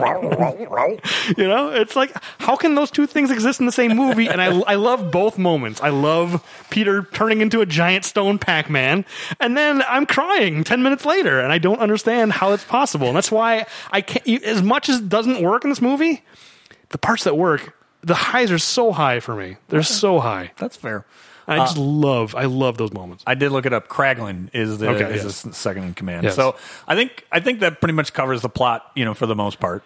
Yeah, more or less. Yeah. Well, I'm glad we touched on the Pac-Man because I've. things Well, to I was say about gonna him. I was gonna say I was I have it later in in my notes. So Okay, well, speak, we're moving on to another uh, segment. My question is, should we do the technology segment? Because I literally have nothing. This came out less than two years ago. It's set in a crazy future world. Yeah, Uh, these. So the ones the we- movie, movies with this where it's set. I mean, even Demolition Man. I was gonna. We had some issues when it's set in a futuristic. It's very difficult to do. So no, I didn't have any for this one either. So should we skip it? Yeah, we can just skip this. Okay, one. no, no technology this time. Yeah, I think because Demolition Man at least came out 20 years ago, Yeah. so we can talk about the ways that it failed to predict the future. Yes. Although technically, uh, Guardians of the Galaxy is set in 2014, so it's not the future. Anyway, moving on to little details. I'm going to try to make this a, a, a tradition going forward. Here's the new little details theme. That cardboard headstone tipped over. This graveyard is obviously phony. I literally threw that together five minutes before you got here. So is the tradition going to be every single movie you're going to sample music for Yes. that one? Yeah, All right, that's- that's, fair. that's the idea. and that is the perfect song from this one. It is by far and away the most interesting song in the movie. it's the most memorable piece of music from the movie. There's no Yes. question about it. So here is the segment where we try and find uh, minutia in the movie that uh, was amusing or interesting to us. Well, since we were talking about the music, uh, maybe I should start because I I went through every piece of music and I I have, a, I have I just want to talk about the music in this movie because obviously it's pretty central. I mean, in a lot of cases, they're literally talking about it. In, Yep. You know, the characters are talking about it. So what I did is I went through. I took every song on the soundtrack and I tried to figure out is this the most memorable or iconic use of that musician's Oh. music in a movie. Okay. So I'll blow through these real fast. You can tell me if you agree or disagree, or if you know, I, I, you'll you'll recognize some of these. So like first of all, Brandy by Looking Glass. They talk about it in the movie. You know, obviously this has to be the most memorable use of this song. Or I, I don't know what else Looking Glass did. I never heard of anything other than them. I, I, I mean, it. it's the f- focal point and driving force. Um, Yeah. I mean, the lyrics are specifically referenced by characters. So, and yes. this movie uses it as a metaphor for for uh, ego's plan or whatever. Yeah. it's metaphorical. I'm the sailor. Yeah, exactly. He's the sailor. th- He, the, the, he, the sea calls him whatever. Yeah. So yeah, I think this is the best use of that song, uh, uh, of that you know musical group. I think that's fair. Mr. Blue Sky by E ELA, ELO. That's the uh, opening credits sequence. You'll know this one. There's one ELO song that is, I think, better, is more memorable. Okay. And it is from Kingpin. It's gonna be a showdown. Probably. Probably so, yes. I think that's a better use of Electric Light Orchestra. Um, I love that sequence. I don't even like Kingpin that much, but that sequence is so great. Uh, I actually really enjoy and still do enjoy Kingpin, so I definitely agree on that one. okay. Um, you remember that part, right? That's Oh, yeah, abs- I, f- I figured you'd Look. remember that one. Roy Munson and Big Earn McCracken are two of my favorite comedic characters of all time. Uh, yeah. I'm not a you know Randy Quaid. I can kind of take or leave in most movies, and uh, And in life, I think. uh, it- okay in many ways. But I'm telling. I mean, I've I will continue to say Woody Harrelson is among my favorite actors. is so versatile. It's one of my favorite comedic roles for him, and that is Bill Murray. It's not at his peak and his best, but it is among his best. It's pretty good. I agree with you. Woody Harrelson may be the most underrated actor uh, working today. It's, he's, it's, he's in the running. I, I will say he's not underrated by me. I Right. may overrate him a little bit, but to most people, no, I, I do not think Woody Harrelson gets nearly the amount of credit he, should Yeah, he I agree. deserves. Anyway, yeah, moving on. Lakeshore Drive by I never I didn't know who this was by Eliada James and Jeremiah. This is a song that is was basically only a hit in Chicago. It's called Lakeshore Drive. It's about Lakeshore Drive. Oh. Yes. You know, and it's like this was a regional hit from like the early '70s. I've heard it because you know, Yeah, we- classic rock radio here plays it. Yeah. But the fact that that's uh, you know, How did that make that? How did that make it into this movie? I'm kind of blown away because it's like one of those songs where it's like nobody outside Chicago w- would have ever heard this song. I mean, it's literally it's about a road, and it's not even like a cool road. Lakeshore Drive is not No, a sexy Lake- road. Lakeshore Drive is pretty cool. Is it? no, I it's ta- not, they could have written a no. song about Michigan Avenue. They You could have take written a that song back. about No, no, LaSalle no. Street. You think about any driving game from what arcade game that has Chicago in it, you better believe Lakeshore Drive. no, is you're the on focal Lower point. Wacker. Or whatever. No, no, no, no. I don't remember any games where you're driving on Lakeshore I, Drive. Anyway, the whole song is a, a veiled LSD reference anyway, Yeah. so it doesn't matter. Tripping on down on LSD. It's, that song isn't actually about Lakeshore See, Drive. I didn't. know I thought that was a wider hit just because of that. I've. I mean, I. Oh, I didn't. I, yeah, I figured that was a big hit too because it's such a big hit here. You you'd heard that song before? Oh, absolutely. Yeah. Be- because of the LSD thing, I thought that that was just. No, that, it- that's what made it iconic and like a song is it could be a veiled reference, right? Because of being Lakeshore Drive. That's the thing is growing up in Chicago, you hear that song and it's like, oh, that must be a big hit everywhere. No, it's not known Hmm. outside of the Midwest. Well, James Gunn grew up in St. Louis, so it's like one of those things. Maybe it traveled Yeah. to like Milwaukee All right. and St. Louis. All right. Anyway, I'll, I can't even. I looked it up. I couldn't find any other you know memorable instance where Lakeshore Drive was used. Uh, the Chain by Fleetwood Mac. I don't like Fleetwood Mac. I think this soundtrack is maybe a little too like rock and oldies. Uh, you know, It's- it's baby interesting. boomer hits. I don't know. I, I'm not too big a fan of this soundtrack. That's interesting because I thought I remembered you really loving this soundtrack. A couple. I, I like Mr. Blue Sky. That's a great song. Okay. You know, and then I like some of the songs. It's just I think too samey. It's a lot of like '70s rock hits. Where I think the first movie was a little more varied. There was some like Motown in there. There was a Jackson Five, and there was like a couple punk songs. This is all kind of stuff my parents would have listened to. I mean, Well, honestly, Vol- Uh, Volume Three has a Zune, so you know that there's going to be more contemporary music, right? I don't know if that's guaranteed. um, anyway, sorry, I- I'm, I'm taking up too much time. I'll blast through these. So, uh, "Go Your Own Way" in Forrest Gump, I think, is more memorable by Fleetwood Mac. Uh, George Harrison, "My Sweet Lord." I don't like this song, but it's George Harrison, so obviously the don't- Beatles are more memorable. Yeah, They've that's- had a lot of memorable things. Southern Nights by Glenn Campbell. I don't like th- that song either. I'm bringing this up because I think the most memorable use of a Glenn Campbell song in pop culture is this. I can't talk to my wife for 28 days? Sir, she is not an alcoholic. You can't put me on hold. I'll put you on hold. I am a lineman for the county. Your call is important to us. Please continue to hold. And I drive the main road. There are eight calls ahead of me. And the Wichita lineman is still on the la la la la la la la la la la la la la la la la la la la is outstanding. That is the most memorable use of Glenn Campbell in pop culture, in my opinion. Uh, okay, a couple, couple more. Bring it home, bring it home to me by Sam Cooke. Uh, the movie Interspace uses a ton of Sam Cooke, uh, including uh, Cupid, which is a great song. So that's a more memorable use, in my opinion. Okay. Come a bit closer. This one kills it. I love that. I mean, it's a great song, but no other movie will ever top the way this movie uses that song.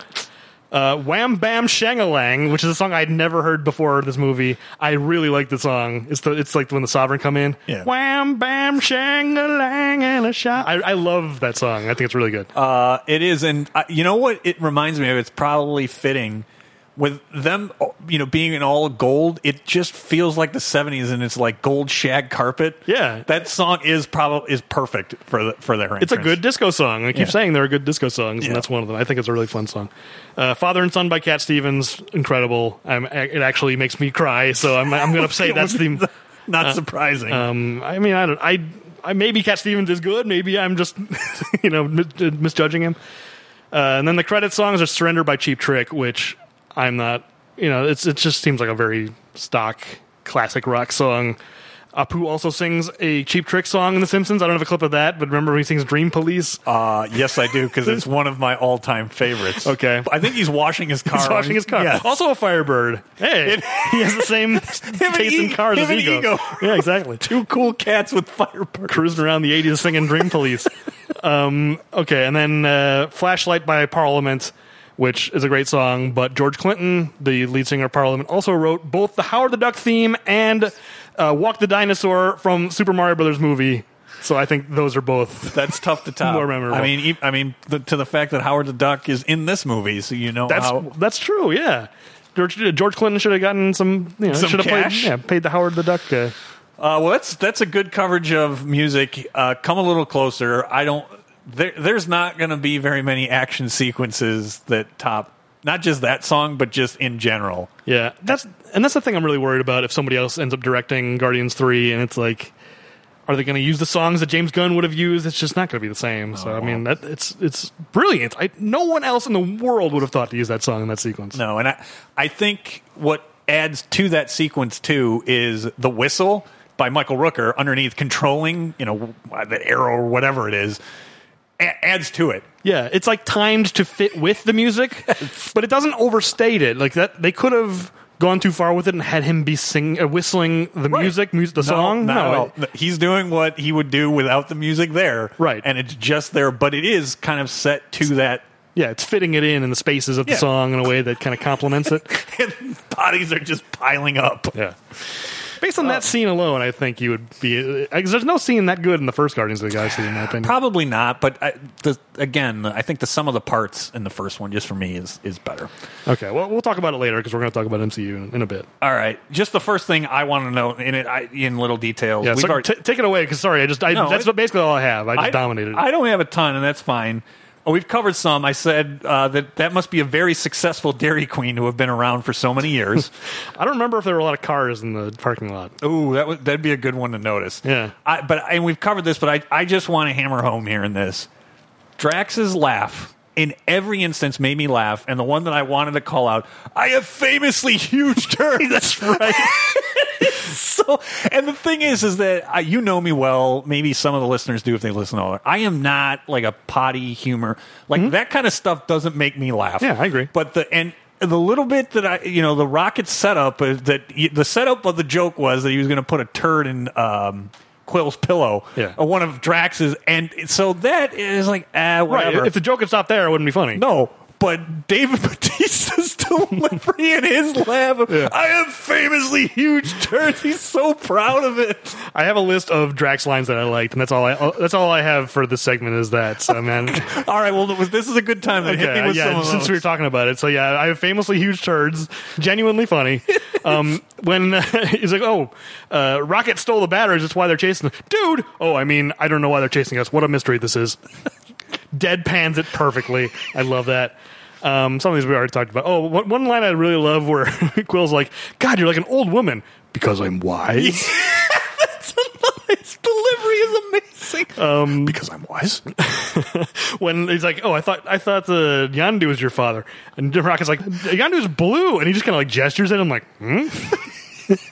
Can't you see what I'm talking about? The gesture is really good. Uh, Drax's story about his father's telling the, this tale of the winter solstice about impregnating his mother. Like, dude, that's gross. It was beautiful. It was beautiful. the look on his face. It was beautiful. He's so hurt. He's his feelings are so hurt by this. And then, yeah, ouch, my nipples is maybe the fa- the best callback. It, you know, a line from the first five minutes of the movie, and then at the end they call it back in the most perfect way. As he's flying off screen, he's flying out of frame. Ouch, my nipples! Great. Uh, All right. Um, did you happen to notice the reference to David Hasselhoff and his magic boat? Oh yes, I did. I, did have a note saying "Nightboat is real" in my So notes. my note here says night boat lives. yeah. well, wasn't it, ma- was Nightboat a magic boat? I don't Maybe think he, it- maybe his magic created all the fjords. Maybe it was a magic boat. You know what? As much as we've talked about, it, I'd love for Night Boat to be a real show. Sure. I would love to watch Night Boat. There's probably you know what? There kind of is a note night boat. Remember that Hulk Hogan show? It was like Thunder Beach or something. No, What was the name of that we'll show? have to look it up. It was something like that. It had a lot of wrestlers on it. I think it might have been a WCW production. And he drove a boat. It was it wasn't I think they were mostly out in like the Gulf of Mexico. It was like somewhere in Florida and like he took his boat out and solved crimes. Okay. There's a show like that. I've never watched it. Uh, all right. So one other uh, note that I had is I, I thought it was a very interesting choice for a statue that Peter Quill would create with his powers of Pac-Man, Skeletor, and Heather Locklear. How did he determine that those are what he wanted? Yeah, I mean it's it's a I mean that's that's a I crazy love- combination of I things. love Skeletor being in there.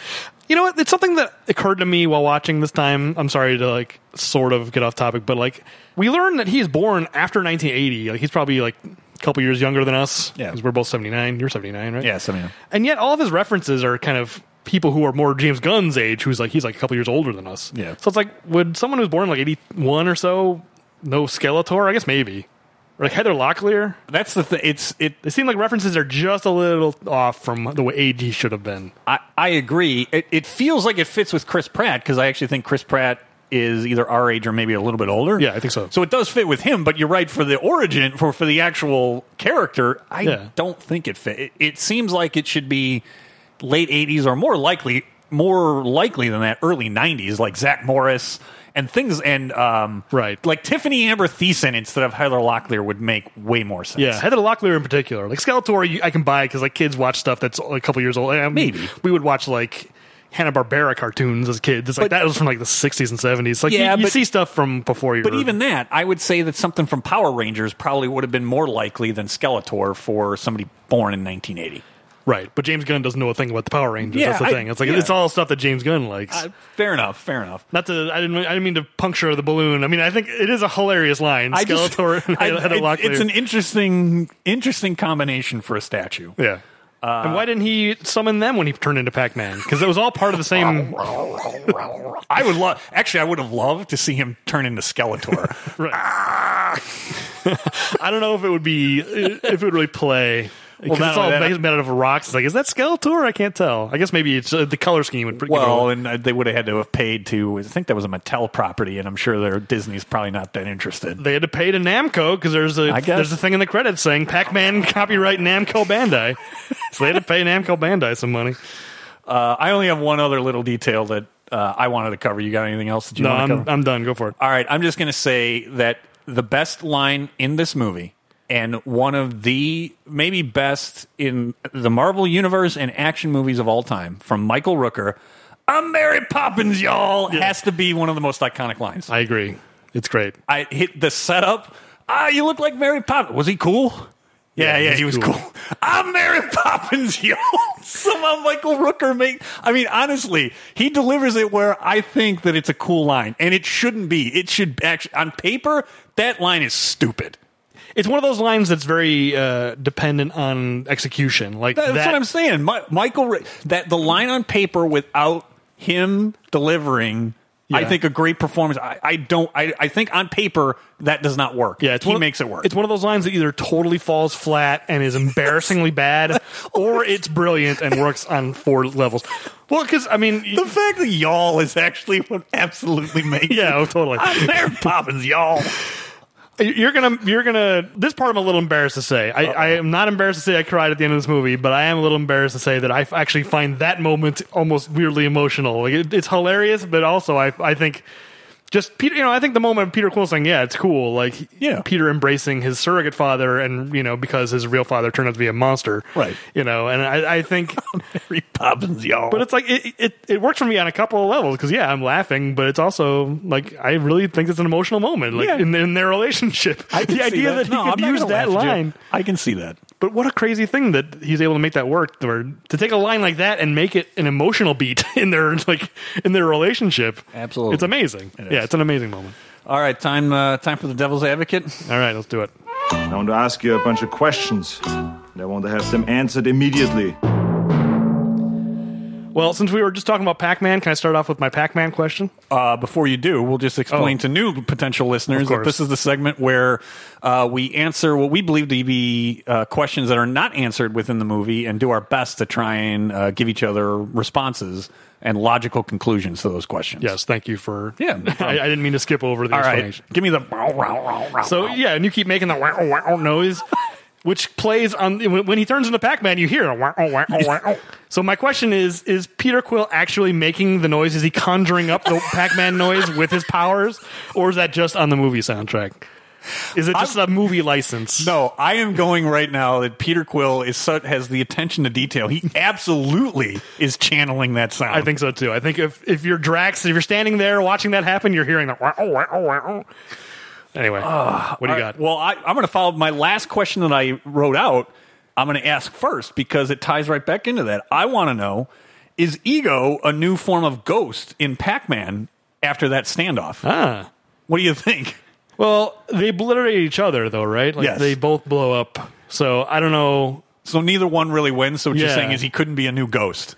I don't. What's He does get more and it's more Blinky, pale. pinky, and whatever. I don't know. It's Inky, Blinky, Pinky, and Clyde. I think you're right. believe Is, Yes. is the four. So could- and then in Ms. Pac-Man, it's Sue. They replace Clyde with Sue. So could Ego be a fifth ghost? yeah, I mean he does get more and more pale as they fight, and like they keep like putting this like pale makeup on him. So yeah, it seems like uh, he right. could be the ghost. Okay. I was gonna say maybe that's what the ghost looked like before he died. You Could know, be. maybe Clyde looked like Kurt Russell before he died, and then it's like, well, now I'm a ghost. All right. So what? Uh, what's your next question? Okay, I'll go with this one. Why doesn't interdimensional beast need harbulary batteries? What is it attacking the batteries for? I'm disappointed. I didn't have this one on my list. I just don't understand. I mean, it's kind of waved off. Like, don't worry about it. It I doesn't- mean, no. literally, the action sequence is in the background of I mean, focus, so it based, doesn't on, matter. based but- on what you see of that beast, it makes no sense why I would want batteries at all. It's clearly not taking them for ransom, so I'd have to assume it's consuming them. Right, it wants to eat in them? some way, but it's not. Doesn't make a lot of sense. okay, All right. because it's like, yeah, it's. wha- I mean, it's literally it's, it's deliberately not explained. I think for comic Yeah. effect, but it's it's something that I always, I always wonder. It's like, why are they I, doing this? I have What to is- assume that it wants to eat them, but I'm not sure why Okay, it's eating them. No, it's a reasonable assumption. I agree. All right. So my question to you is: If Ego is a celestial, he's a god, and he can be the One Inch Man and save the Guardians of the Galaxy, why is it that Peter Quill needs? Why why can't he breathe in outer space too? Why does he need a spacesuit? Well, because at that point the core had been obliterated, right? Groot had set off the bomb, so now he he's lost his powers. You're right. Okay, yeah, you've got me on that. You're right. He doesn't. He doesn't need it. He needs it at that point. But in other, I guess he just he didn't know it, so he never would have tried it before. Yeah, I mean, Ego tells him he's he's uh, invincible, or is it, is- he's immortal. I don't know if he's necessarily invincible. No, I don't think it's invincible because they're hurting each other as they're fighting. Yeah, but okay. he is immortal. So really, he didn't need that spacesuit until they blew up the planet. I, I forgot about that. You're right. That's But you even got me. still, his immortality is never really explored. It's just like he's just told, like, "Oh yeah, you're immortal. You're a god, so you'll you'll never die." But then it's like there's different kinds of immortals. Like m- maybe he doesn't age, but he could still be like shot. You know what I mean? Like i it's not explained to any degree at all. It's just like, oh, if you kill me, you'll no longer be a god. maybe it was a bluff. Maybe it wasn't actually true. Maybe, but um, in any case, I mean, whether or not he was actually immortal or wh- how much how immortal he was, it seems Remains the to be movie. seen. the- yeah, but the movie makes it clear once Ego is dead, All right. he's no longer. That's fair. No, Which- that's fair. I mean, I didn't put a lot of thought into that whole subplot because I don't think it works even on the surface. So it's like digging deep into it. It's like it's obviously not going to work the deeper you dig. But why, if he is genetically I mean, I guess he's only half god, but like, Yeah, you could go Peter with that, couldn't too. create his own planet with its own core and still be immortal. Like, what is the logic behind all? Oh, Can you this? imagine what a Peter Quill planet would look like? it would, it would probably be Pac-Man, like planet sized. It would eat up other planets like they were pellets. that's that's how he would spread. Instead of going Yeah, and exactly. playing some mind Dairy Queen, exactly right. They were just trying to eat the planets like they're pellets. The Avengers would have to assemble and go. God, God. It's, it's essentially the, the plot of Pixels, the Adam Sandler movie. You're right. Apparently, Peter Quill was behind the alien attack in Pixels. I've never actually seen Pixels. I don't know. Oh, that is outstanding. All right, it's my what- turn? Yeah, what's your next question? Uh, okay, we talked about some of these. Okay, question about Sovereign's carpet that they roll out because the thing, the thing stops right at Oh, the per- Yondu's you're right, the perfect spot. Does she send out an advanced team with like a measuring tape to measure how much carpet they're going to need? Because that seems way too perfect to end right where she needed it to end. I don't think she, I think that there's a pre-measurement done, but I think they got like a laser sight or something. I don't think they send out a team. From orbit, Yeah, but they, they get like a laser sight. It's like, all right, how, how much carpet are we going to need? Let's make sure that we bring enough. Yeah, okay. That's what I think. All right, so this is maybe on a similar ilk. So on Yandu's ship, uh, they say to take baby Groot to the tailor to outfit him with whatever that jacket is or whatever. yeah, he's the mascot. The mascot. I want to know is this like Spaceball 1? And is there like an entire mall on Yandu's ship where you can get like basically anything you want? I mean, if there's a tailor, right? I mean, there's a tailor on the ship. I mean, someone's got to make their clothes, I guess. Why? They could just Malls- buy their clothes. But malls don't have tailors; they just have clothing stores. no, what, I was, what my point is is that if there's a tailor on this ship, isn't there probably is there a bakery? I mean, what other stuff is it like Spaceball One? I mean, there's a chef, I'm sure. I- I, I just don't. there's no tailors in malls, at least not the malls that I go to. So it's like, I'm not sure I understand the premise of your question. I, I'm getting is there But there's other, a- is there commerce that is going on on Yandu's ship? I think so. I don't think I, I don't think it's like uh, Spaceball One. I'll put it that way. I think All right. I think they've got probably got a chef that makes. yeah, I'm, I'm sure they have someone making pastries and cakes and things. I'm sure they've they've got a tailor, obviously. Okay, all right. Um, I mean, they do seem way too savage to have a tailor, so it does seem out of place. Take them to the, the tailor. whole thing does, yes, but whatever. All right. What if they had sent the tailor out, out of the airlock? Just like, uh, but I mean, that's surprised they didn't do that joke. It's like, uh, Taserface, you killed the tailor, remember? Oh, they should have done that joke. Yeah, Yeah. because there probably wasn't anybody left. Right. Yeah, the tailor seems like he would have been loyal to Yandu for some reason. Yeah, Taylor doesn't seem like violent. He's not going to take part in an uprising. He's just be like, leave me out of it. No, you must choose a I'm side. just here to make clothes. All right, what else you got? This is kind of a legitimate question, but like, help me understand because Ego says that he took the form of what he imagined life to be, and it's perfectly a human complete with 80s red leather jacket. Did I misunderstand that? You didn't. I Okay. do like the highlight of the '80s red leather jacket. That's what the museum thing Oh, says. and It, sh- that's- it shows him with his I leather know, jacket on. And this this is what I hate about you know space opera and e- even Star Trek to a certain degree. There's so many human forms and. They almost all speak English. It it always bothers me in all this stuff. I mean, look at this planet and the diver- just on planet Earth, without space travel, the diversity of languages and dialects, even within within English, right?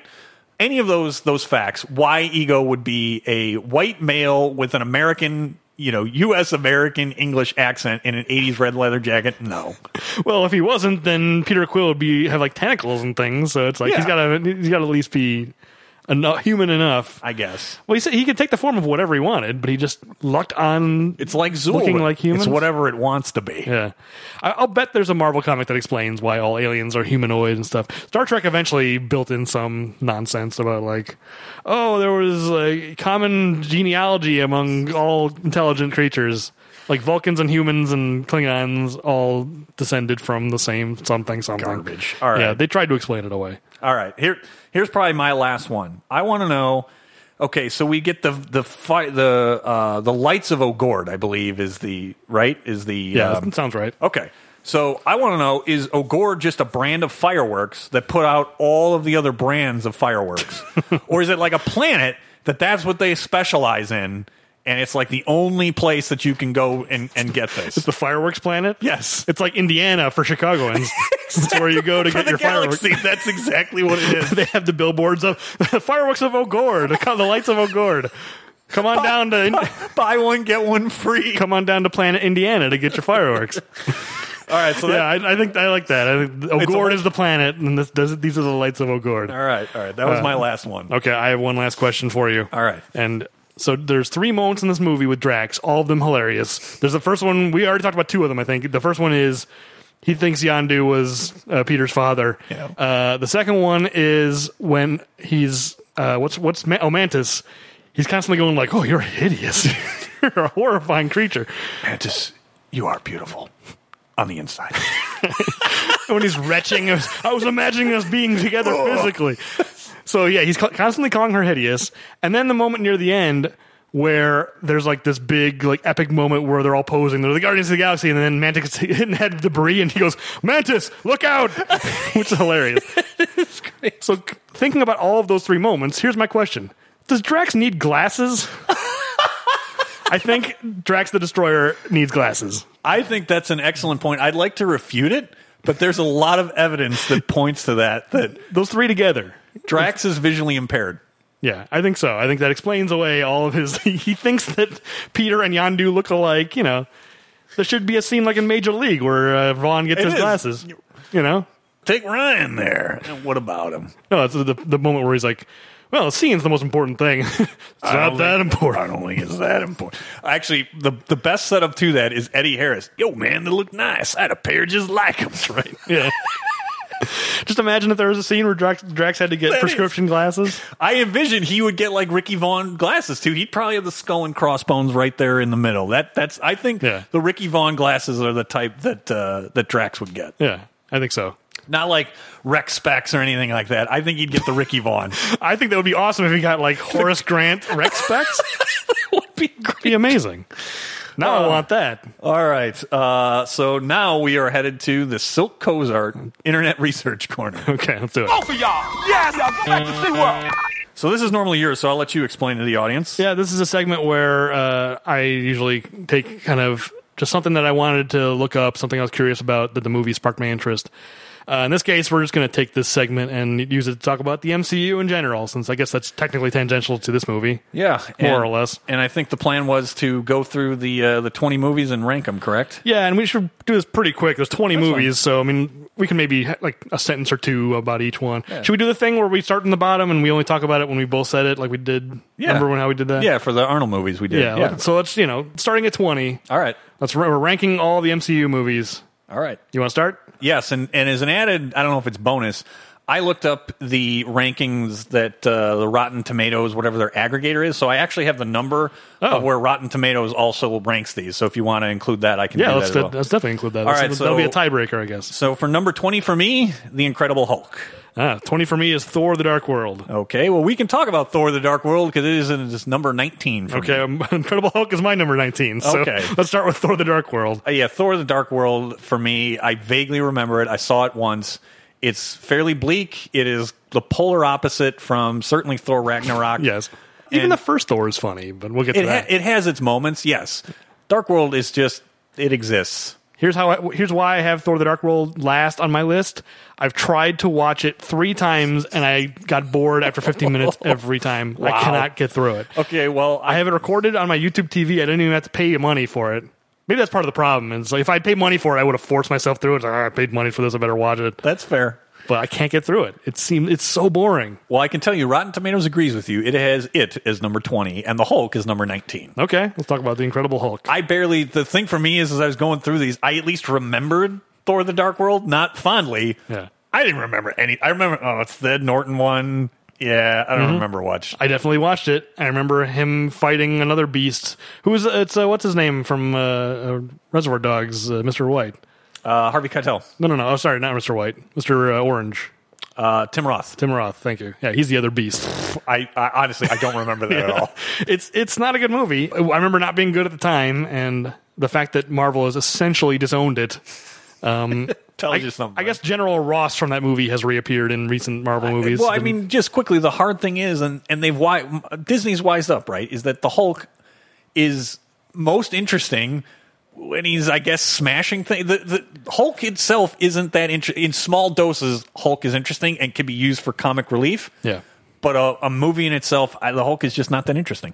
and he's not a heroic character. I think Avengers, the first Avengers also makes this mistake of just like the Hulk, he's here to save the day. It's like that's not what's interesting about Hulk.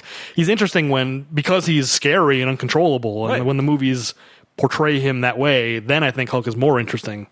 Yeah, I'm kind of with you that he's not he's not all that interesting, but you know, and I like the way it's he's used in Thor Ragnarok, which we'll get to, where it's like it's mostly Bruce Banner. Yeah. You know, I mean Hulk is also there, but it's like oh, it's it's about 50-50 in that movie. Yeah, but it, it's it's far more interesting. So, Um, And they give him they give Hulk dialogue in that movie, which helps. yes. All Unlike most Hulk movies where he's just like ah. smash. Yeah, it- yeah. Anyway, right. So moving up for me, Avengers: Age of Ultron. Avengers: Age of Ultron. I think Oh, we're we- gonna have pretty similar opinions. and what's amazing, Rotten Tomatoes agrees with us. okay, Ama- that's the thing. You know, uh, wor- it's worth pointing out about Marvel movies. They play it so safe that it's like you don't get a lot of situations like Star Wars: The Last Jedi, where it's like some people love it and some people hate it. It's like Marvel movies are s- are kind of assembly line movies, so it's like I think most people are generally gonna have the same opinion. I don't think it's just gonna be the two of us. No, uh, we're not diametrically opposed on this one. I'm not a huge fan of really any of the Avengers movies. agree. uh, and this one in particular, it deserves where it's it's a total cash in. I mean, that's what Age of Ultron feels like. Yeah, and the the villain it's it's very disappointing because James Spader. I generally would really like James Spader. And I was like, oh wow, James Spader playing a Marvel villain that'll be interesting. And it's just it's not. It's just Nope. There's not not much to that character. It's kind of similar to this movie where it's like I don't really understand his motivations and it's No, just and- not enough. And for me, as we've said many times, you know, the villain really drives for me an action movie, and you know whether or not you're, it's going to be one of the best or forgettable. Yeah. and Ultron is forgettable because of Ultron, basically. I mean, it's a sliding scale. Most Marvel movies don't have good villains, but I think we'll get to the ones that actually do. Yes. They're few and far between. That's true. All right, so next for me is Captain America: The First Avenger. Uh, I have Iron Man two at seventeen. So All I'm right. going to do sixteen. Uh, yeah, sixteen. I have the Avengers, the first one. Wow. Yeah, that's how much I dislike that movie. Oh man, it's gonna be a while. All right, number sixteen for me is Thor, the first one. Oh, okay. We're starting to diverge. Uh, okay, so fifteen for you. 15 for me is Ant Man and the Wasp. All right, not yet, but we can talk about Iron Man two. It's, Okay. no, it's number fifteen for me, and by the way, number eighteen for Rotten Tomatoes. Not very well received by critics. That sounds about right. I mean, they did it too soon. They like they did two Iron Man movies before the Avengers. They probably should have waited until after the Avengers before doing another Iron Man. I agree, and I know that uh, Iron Man two. I remembered it being kind of maligned. I liked it more than what the reviews gave it. I really like Sam Rockwell, by the way, and I like his kind of anti Tony Tony Stark. Oh, see, I really don't like him in that movie. Oh, really? I think he's So- one of my biggest problems. Oh, is the Sam hammer? You Rockwell. don't like the hammer, huh? All right. Not in well, that movie. Yeah, Okay. Sam Rock- Rockwell's fine. I love Moon. That's a great movie, but Okay. Uh, okay, so we can talk about the next one, Ant Man and the Wasp, because I have that as my number 14. okay. My number 14 is Doctor Strange, just to Okay. get it out of the way. So yeah, Ant Man and the Wasp. That we saw together, I think, right? Yes. Yeah, I, I- I remember this is around where I'm starting to enjoy them. It's like right on the low end of like, ah, that's okay. But um, Yeah, looking at my list, I, I enjoyed it. I just, as I said in our intro, the first Ant Man I really, really, really liked. And there's some elements in this one, but it, it feels manufactured in, in a way of that it's just kind of going through the motions. yeah, and it didn't help where it came out in the order of the movies because it came out after the big epic, you know, Infinity War. That hurt it, And too. it's just like, oh, and here's this, and then they tried to clumsily tie it back With the in at the end. post-credits, Yeah, yeah. and I didn't think that was. It was very clumsily done. Like they could have done that in an artful way, and they totally did not. Agreed. I was surprised. This one's further up on the Rotten Tomatoes list than I thought. It has uh, Rotten Tomatoes has this as number ten. Yeah, So top half. That's probably well. Actually, it, it- that could go either way because I, was- I was about to say it's probably getting pulled up by Infinity War and the excitement for Infinity War, but also it came out so soon after Infinity War that you could argue that maybe that could have hurt it. Maybe. having Marvel fatigue. There's not a lot of Marvel because people, you know, speaking of Star Wars, a lot of people think that Solo didn't do well because it came out too soon after Last Jedi. Some people think it did bad because people hated Last Jedi. Like whatever, it's not worth getting into that argument. But um, yeah, so I mean, it could go either way. Well, you you had Ant Man and the Wasp even lower than me, so both of us had it uh, below number ten though. So What? Oh, is that you have what, Ant Man number ten? no, that was Rotten Oh, Tomatoes. it's in the bottom half. Okay. yeah, Oh, I see what you're saying. Right. It was 'Cause number you had ten. it- yeah, for yours. Where did you have it? uh, fifteen. Yeah, so that's pretty low actually. Okay, I, 15 for- out of 20. I forgot you had said that Rotten Tomatoes had number ten. I was like, "What's number ten? Why are you saying number sorry 10? about that. No, no, no. I, I was not listening. That's right. my fault. All right, where are we? Thirteen. uh, either thirteen or fourteen. Sorry. I already said Doctor Strange was my fourteen. And that was Ant Man and the Uh, okay. Wasp was yours, right? So, uh, no, that was my. Uh, I'm looking here. do sorry. you have them numbered? you should have numbered them. You can hear him counting. 14. Uh, my 14 is the one. No, you know why? Because I have the Rotten Tomatoes number next to it. That's the Oh, problem. gotcha. So Ant Man and the Wasp is my 14, yes. Okay, so 13. Go, you can go first. Avengers Infinity War. Oh, that's low, lower than I was expecting for you, but actually, we'll be there in a second. My 13 is Thor, so we can talk about Thor. All right, we can talk about Thor. Uh, Thor is number 16 on Rotten Tomatoes. Okay. Yeah, I mean, Thor is a lesser hero. They found a way to make it work with the Ragnarok, but it's it's a little dull. But I enjoy the parts of that movie where he's the fish out of water, where he just shows up and he's just like more meat. I enjoy this drink, and he's just smashing cups, and he's he's as we we talked about on uh, Hercules in New York. It's basically the plot of Hercules in New York. Yes. and on that level, I enjoy it. It's just like a godlike figure coming down to earth and just stumbling around, being a bull in a ti- china shop. The- and there are moments. Um, Yeah, it has its moments. So maybe I was a little little harsh on it. I wouldn't say that that's one that I want to watch a bunch, but I wouldn't put it with Age of Ultron, Dark World, where it's like I don't ever want to watch those again.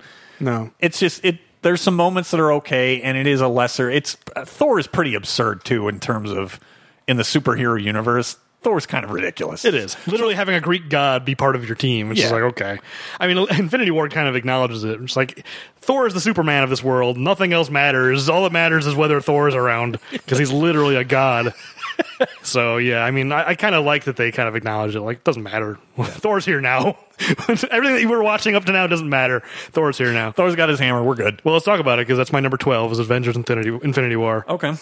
So yeah, I mean, I- I think it's a bad movie. It's it's only this high on my list because at the point that it came out, I am pretty invested in the Marvel franchise. Like, I want to know what's going to happen next with these characters.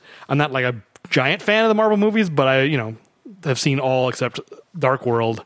So it's like at this point, it's almost like an episode of a TV show where it's like, okay, that episode wasn't very good, but I can see how it's setting up things to come, and I'll, I'll reserve judgment. That's kind of where I'm at.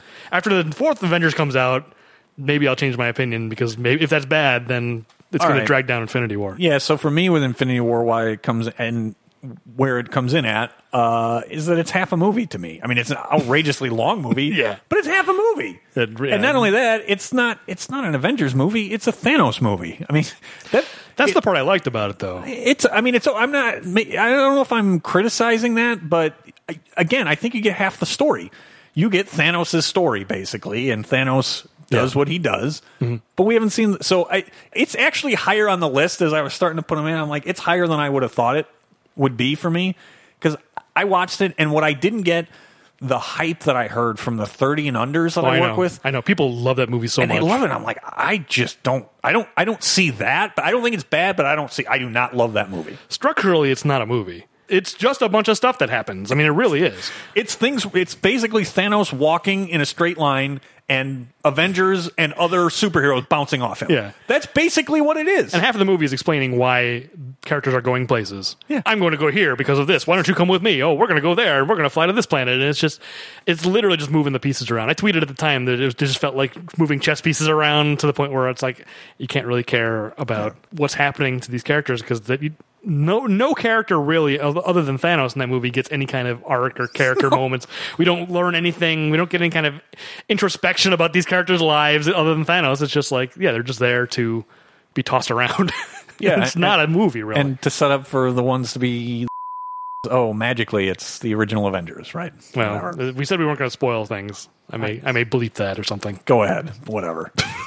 We promised not to spoil it, and now you're, you're, you're so not caring. hey, I'm. I, oh, what am I? I, I guess Uh, it you're right. came You're- out this well. th- When this episode goes up, it'll be 2019. So that's a last year movie. So maybe it's, you can make maybe it- the statute of limitations. You can make a judgment call. My number uh, twelve is uh, I've now gotten to Doctor Strange. okay. Yeah, I had it uh, 14, so Yeah, pretty close. pretty close. I mean, it's it's an interesting movie visually. Yes. The character of Doctor Strange, it's not that interesting to me. Now, some of these, as you get deeper into the Marvel catalog, it gets a little more difficult with some of them. I think Doctor Strange is a good example of Yeah, that. he's more interesting in in Infinity War, I think, just because of the way he interacts with Tony Stark. Seeing those two characters together is fun. Yes. but Doctor Strange in his own movie, I, I think I that's don't- actually a good way to put it, too. I, I think he is sort of, he takes the place of Banner a little bit from the original Avengers, but Mm-hmm. yeah. Strange is, he seems some, even though he's, he's only a medical doctor and he's not, you know, so, he's not supposed to be as smart as Banner, and maybe it's just who's cast and Benedict Cumberbatch is more has more gravitas. Right. I do think he's more of an equivalent that he can push and punch back intellectually better against Tony Stark. And I, I Well, do he's like definitely that. a more confident character than Bruce Banner. Right. Um, yeah, and he is Hulk esque in the way that, well, I mean, I think people like Doctor Strange, but in my opinion, like those two characters can't quite carry a movie on their own. They're interesting as part of an ensemble, but the Hulk movie on its own, a Doctor Strange movie on its own. I like uh, Doctor Strange fine. I mean, Yeah. maybe a sequel of Doctor Strange could find a way to make that character work, but Yeah. I don't think it quite gets there. Uh, Rotten Tomatoes, however, likes it more than us. Number eight in the MCU for Rotten Tomatoes. okay. it's a well made movie. There's no uh, Yeah. doubt about that. Number 11. Okay, I have Captain America, the first Avenger, number 11. All right, so we can talk about that. I had that f- way further Yeah, down than you did. That might be the biggest cha- uh, difference between ours. Uh, it could be. So for me, it's fine for what it is, but it and it set set the stage for so many of the others. I like Hugo Weaving. Don't really like Red Skull. I agree. It's- Uh, he's not a good villain. No. I think the thing that I really like is the way it acknowledges Captain America's origins in the comic books as a piece of propaganda. You know, like Ca- Captain America, the comic book was created as a wartime, you know, piece Yeah. to rally people again behind the war, and the way that movie acknowledges that and turns like. Captain America goes through this genetic experiment to make him a su- super soldier, and how does the government use him? They put him on USO tours. You know what I mean? I love that sequence. I think it's really clever, and his frustration of just like I want to actually help, and they're like, "You are helping. This is this is helping the war Morale, effort." yeah. yeah, exactly. But then he breaks free and decides I'm going to go and fight, and I think that stuff really works for me. I think the character of Captain America isn't quite there yet. It's not really until Winter Soldier where No, and- and- Chris Evans really figures it out. Yeah, and I think that, so. And it, just in the Marvel universe, right? I mean, it's just it. It comes after Iron Man. Marvel was trying to figure out the formula, and now it's unfortunately too much of a product. And Captain America is tough to do. That's the reason why we haven't gotten there yet. But why some of the other Captain America movies are really. It's interesting where that character went to because it is kind of corny. I mean, it is American propaganda. They made in the subsequent Captain America movies that character far more interesting. Well, but I think that original movie also acknowledges that Captain America isn't ac- is actually more complex than the perception of Captain America is. You think that he's going to be a a, a figure of of jingoism, Right. And he's kind of not, and he never really, other than his the original '40s comics, which were very much that. Yeah. You know, when they brought him, when Marvel got the rights, you know, I mean, I'm not neither one of us is a comic book No. expert by any means, but I mean, I know enough to know that like Marvel acquired the rights to Captain America in like the '60s when they brought him back and the whole idea was to kind of play him against that type and to you know he's he's the type of character who will go up against the American government if he feels like they're not doing the right thing and that's a lot of for instance what Winter Soldier is, is Yeah. he's not just going to go along he's not just a good soldier who's going to follow orders he's the exact opposite of that and that's what makes him a great character Yeah. he's not a tool of American you know imperialism or whatever, whatever you want to say he's No. he's a he's a He's a- symbol of American I was, ideal I was just going to say that that's perfect. Is that Captain America, as it's you know been presented in subsequent movies, and it sounds like the comics, you know, from Marvel's ownership, is that no, he's an icon, but for the ideals, not necessarily for those pulling the lever levers of power. Because that's the thing is that the United States, right, our government has done all kinds of things throughout the world that does not represent necessarily what the American people, you know, believe and things should stand for. Mm-hmm. So it he should be that that makes him far more interesting that he represents the ideals of freedom and democracy Yeah. not necessarily how our government enforces them Yeah, totally. But my point is, in e- that's there even in the original movie because he he goes against his orders to be just a silly USO guy, and he goes and he defies orders Yeah. to fight in the war, and like that's there in the beginning. It, I think it becomes more Germany's- and more. Yeah. yeah as each movie goes uh, so number 11 for me is guardians of the galaxy volume 2 Okay. Wow, that's below the top the top ten. That's surprising. Um, it'll be a bit. So okay, number ten. Uh, I have Iron Man. uh, i have an iron man but iron man 3 Ah, okay. I like Iron Man three better than Iron Man. So okay that's, that's why. We're, man we just keep moving up all right what uh, I mean, th- th- this like middle section, they're pretty interchangeable. From like a, from like thirteen to like six, they're all pretty close for me. all right Uh, number nine. Yep. I have Ant Man. oh man all right i got captain america civil war Wow, that's low. it has its problems, but that okay. Well, we'll, We'll get wait. there. Uh, I, I, it'll be a little bit. Um, all right so Actually, I, not that long. all right number 8 i guess Number eight, I have Iron Man three, so we can talk about that. okay uh, People hate this movie. really Yeah. I, I mean, I don't love it, but I don't hate it either. This is the most divisive, I think, Marvel movie. This is the Last Jedi of the Marvel franchise. Man, and I I'm in didn't- the I love never- it camp. I did not get that impression at all. I got the I got it that people hated Iron Man two. I didn't think Iron Man three. I thought it was viewed as like a bounce back for No, Pe- oh, I think because the man, the way the Mandarin is portrayed, because that's a character everyone's like, oh, I can't wait to see how they handle the Mandarin. Oh, I loved it. I loved it too. It was such a great way to handle that character. It's like, uh, you know, because like in the modern day, it's like you're really going to do the Mandarin. Like that's you know, you really, Right. really got to walk a tightrope. Yes. and they found a way to make that work by not making it work by deliberately being like Mandarin. No, it's a yeah. Well, let's not spoil it again, but it's like it- oh, that movie's been out way long. I know, enough. but still, that's like a, a- that that twist makes the movie work. I wouldn't want to spoil it for someone who hasn't seen it.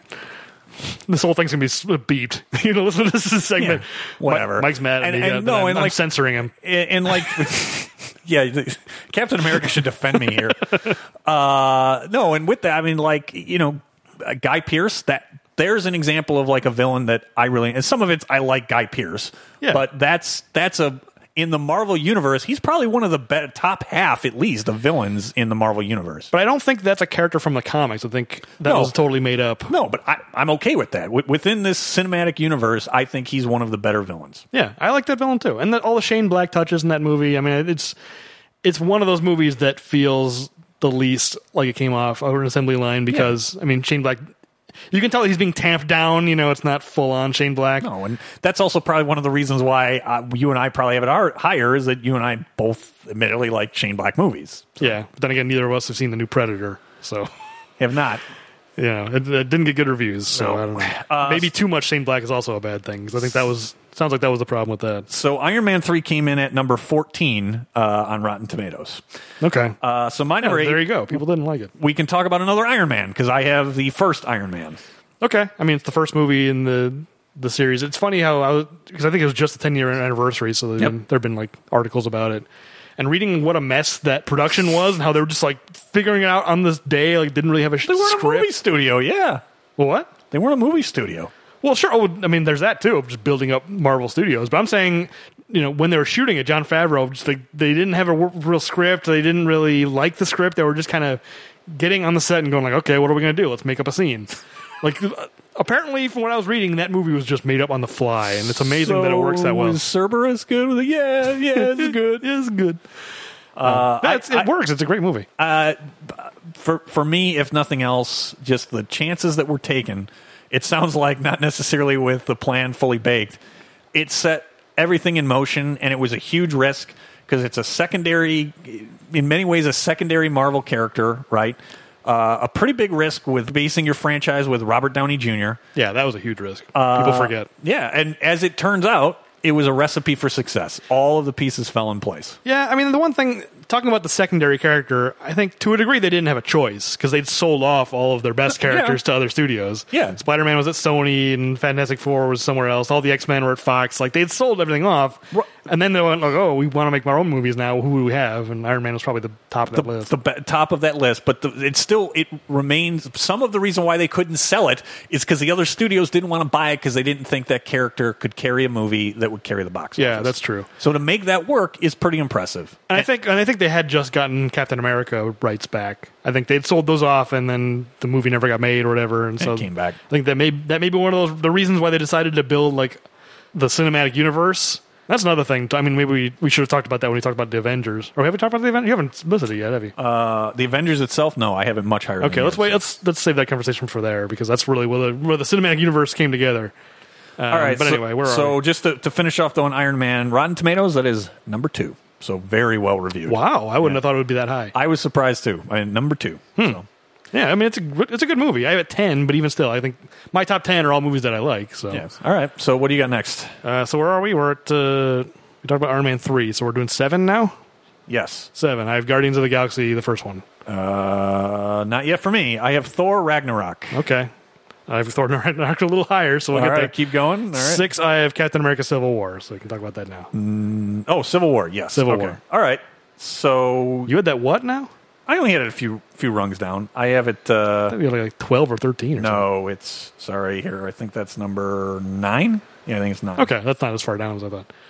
Yeah, I mean for that Yeah, no. for the airport fight alone, it's fun. I mean, it's to a certain degree, it's kind of it's. It's another Avengers movie. That I mean, that's some of the reason why it's a little bit further down for me. I mean, it's the Avengers falling apart, so I I, I can see why they wouldn't want to call it an Avengers movie because it's the team fracturing and Right, but th- that one I think more than almost any of the other standalone movies, it has everybody else in it. But you're right; they're falling apart. Uh, there, there, and there's elements that I do like about it. It's just it. I moved it a little bit further down than maybe some others would because it feels like it's just another Avengers movie. I don't know if I necessarily agree because I think the Avengers movies, in particular, Infinity War, feels very, feel overstuffed. Even the first Avengers movie, which in hindsight seems, oh, there's five of them, big deal. Like in hind- at the time, it was crazy, but now it's like, eh, it's not not a big deal. But even that, I think, feels overstuffed. It felt overstuffed at the time. Civil War does not. I feel like. Even though some of those characters don't really belong there, why is Spider Man here? They just, oh, we, we can use Spider Man, throw him in there, you know? I mean, it doesn't need to be there. But you know, it it still they found a way to make it work, even though logically I look at that and going like, is this really the appropriate movie to introduce Black Panther? They could they didn't need to do that, but it, I like the way they do they introduce Black Panther. I think his arc in that movie really really works for me. You know, and it's like they really could have screwed it up. You know, it's like they could have done a bad job introducing this character in a movie that's not his own movie. You know, like why did they do that? It's weird, and the, but it worked. Like as long as it worked, you know, why is Ant Man in that movie? But he has the best moment in the movie. Yeah, you know, and, so, I, I, and I think for me, the airport sequence is great. The rest of the movie is good, but not great. And if you take that airport sequence out, I'm not sure how much people really remember Captain America: Civil War. I remember a lot of it. I, I I think Zemo is an interesting villain. I think he's one of the better villains. You know, and the way that he's manipulating the situation and the reveal near the end of that movie. I won't spoil it, but the reveal at the end of that movie re- relating to the Winter Soldier and Tony Stark. Yeah, and okay. how they actually relate without realizing it. That was a great reveal, And I it's thought- not Martha. no. yeah, imagine that. they, they could have totally I Martha. try to work that in every time I can. I mean, we're talking about superhero movies, see me as well.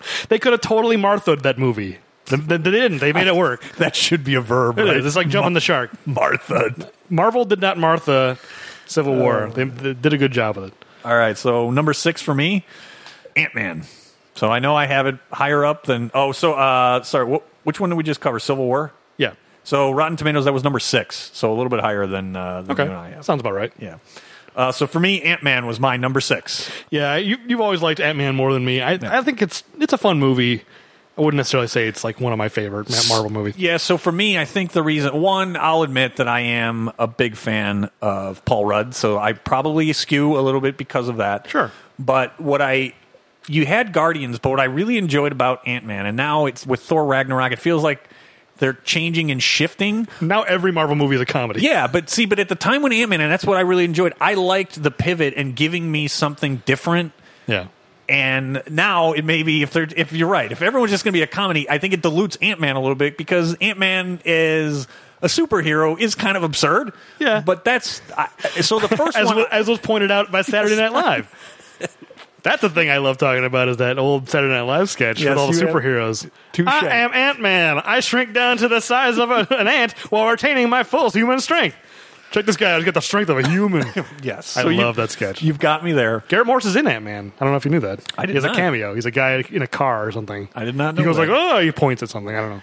uh, yeah so I, I think that i it has a special place in my heart for those two reasons that maybe aren't uh, aren't fair and well, you've got it ranked lower and rotten tomatoes does too it was 13 overall with uh, the rotten tomato aggregate Okay. No, I think that's a fair point that it gets diluted by, you know, being one of the first comedic superhero movies, and now that's all Marvel leans into. is- spider-man ragnarok right all Yeah, of them all- So- Basically all of them. all right number five Uh, g- five, I have this movie, Guardians of the Galaxy Volume 2. Okay, so we can talk about that. I had that a little bit further down. Uh, we've obviously discussed this one in depth, so not a lot more to cover. I mean, part of me, after talking about it, it really revealed. I mean, this, all- this happens every movie we talk about. We dig into it n- deep, and it's like, oh, this, there's a lot of problems. There's a lot of flaws in this movie. but just based on the back of the Yandu story, which I just find surprise. It always catches me off guard. I watch it, and I'm just like, I find it so emotional at the end. His funeral is one of the most. Like in like touching scenes I've ever seen in a movie, and I don't understand how I feel so strongly about it. That's fair. It's it's it's I don't, I am surprised at my own reaction to this movie, but I mean just that alone. I really, really love the ending. Yeah, so for me, I outlined my thoughts on it. I'll say my ranking is a little closer to the critics. It came in at number 12 overall for uh, Rotten Tomatoes. Ooh. Nobody felt strongly about Yandu, Apparently not. this important character. I can understand why. It's like he's not even a- a guardian of the galaxy. Well, Oh. he is technically at the end. At the very end, he makes it in. Welcome to the frickin' Guardians Yeah, of the whatever. Galaxy. I actually don't like any of that. no, that didn't work for me either. It should have been Welcome to the Guardians of the frickin' Galaxy. That makes that works better for me. Not Welcome to the frickin' Guardians of the Galaxy. Uh, my, I think- number, my number five is Spider Man Homecoming. Okay. Well, my number four is Spider-Man: Homecoming. All right, well, then we'll get to Spider Man Homecoming. Yeah, I'm still, blo- you kept pushing me to watch it. I was blown away. I, I'm like, eh, I don't need another Spider Man movie. That's the only reason I didn't see it in theaters, and I regret it because I have it in my top five. It is one of the best that I think Marvel has done. it's basically a John Hughes movie Yeah. where one of the characters happens to have superpowers. Yeah. You know, it's it's the Breakfast Club. Yeah. It, it It really is. it's so much more about high school life than you would ever expect, and it feels. It's not. It's not high school life like the Toby Maguire Spider Man, where it's like, "Hey, dork, and I'm gonna get you." Every you know, every lunchroom scene is a bully trying Yeah. to pick on Peter. No, it feels very like he's obviously kind Organic of a and- brainy kid, but it's like, yeah, it feels.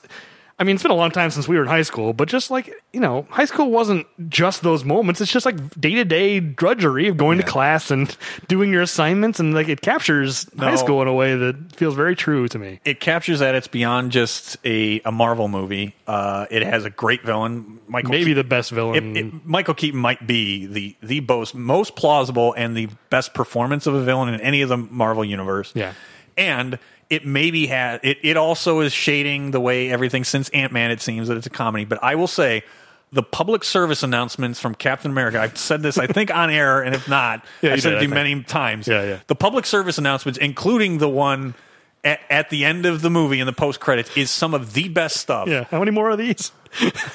has ever. I mean, I great. couldn't stop laughing, and and the line of I don't know. I think this guy's a war criminal now. Just weaving that in from you know Civil War just knocked it out of the park. Mm-hmm. Yeah. So for all that, in some ways, I felt bad actually having some of the other movies ahead of this one when I was doing this ranking. I really enjoyed Spider Man Homecoming.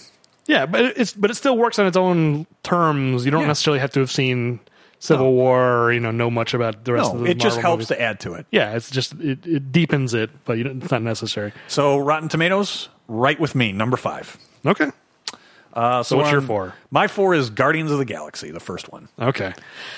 Here's why I don't have Guardians of the Galaxy higher. I, I realized as I was putting together this top my, my top twenty, my five top movies, not one of them contain an Infinity Stone. I can't stand that stuff. It drives me crazy. I hate it. Who cares who's got a glowing stone? And Guardians, the first one just has too much Infinity Stone. I didn't The think- I didn't think big, about that. Big gray man. I have a hammer with a stone. Ah, I'll kill you. That guy sucks. I don't. I don't like the villain in Guardians One at all. He's lame. Uh, all right, so y- that is fair, and I'm looking here uh, at mine.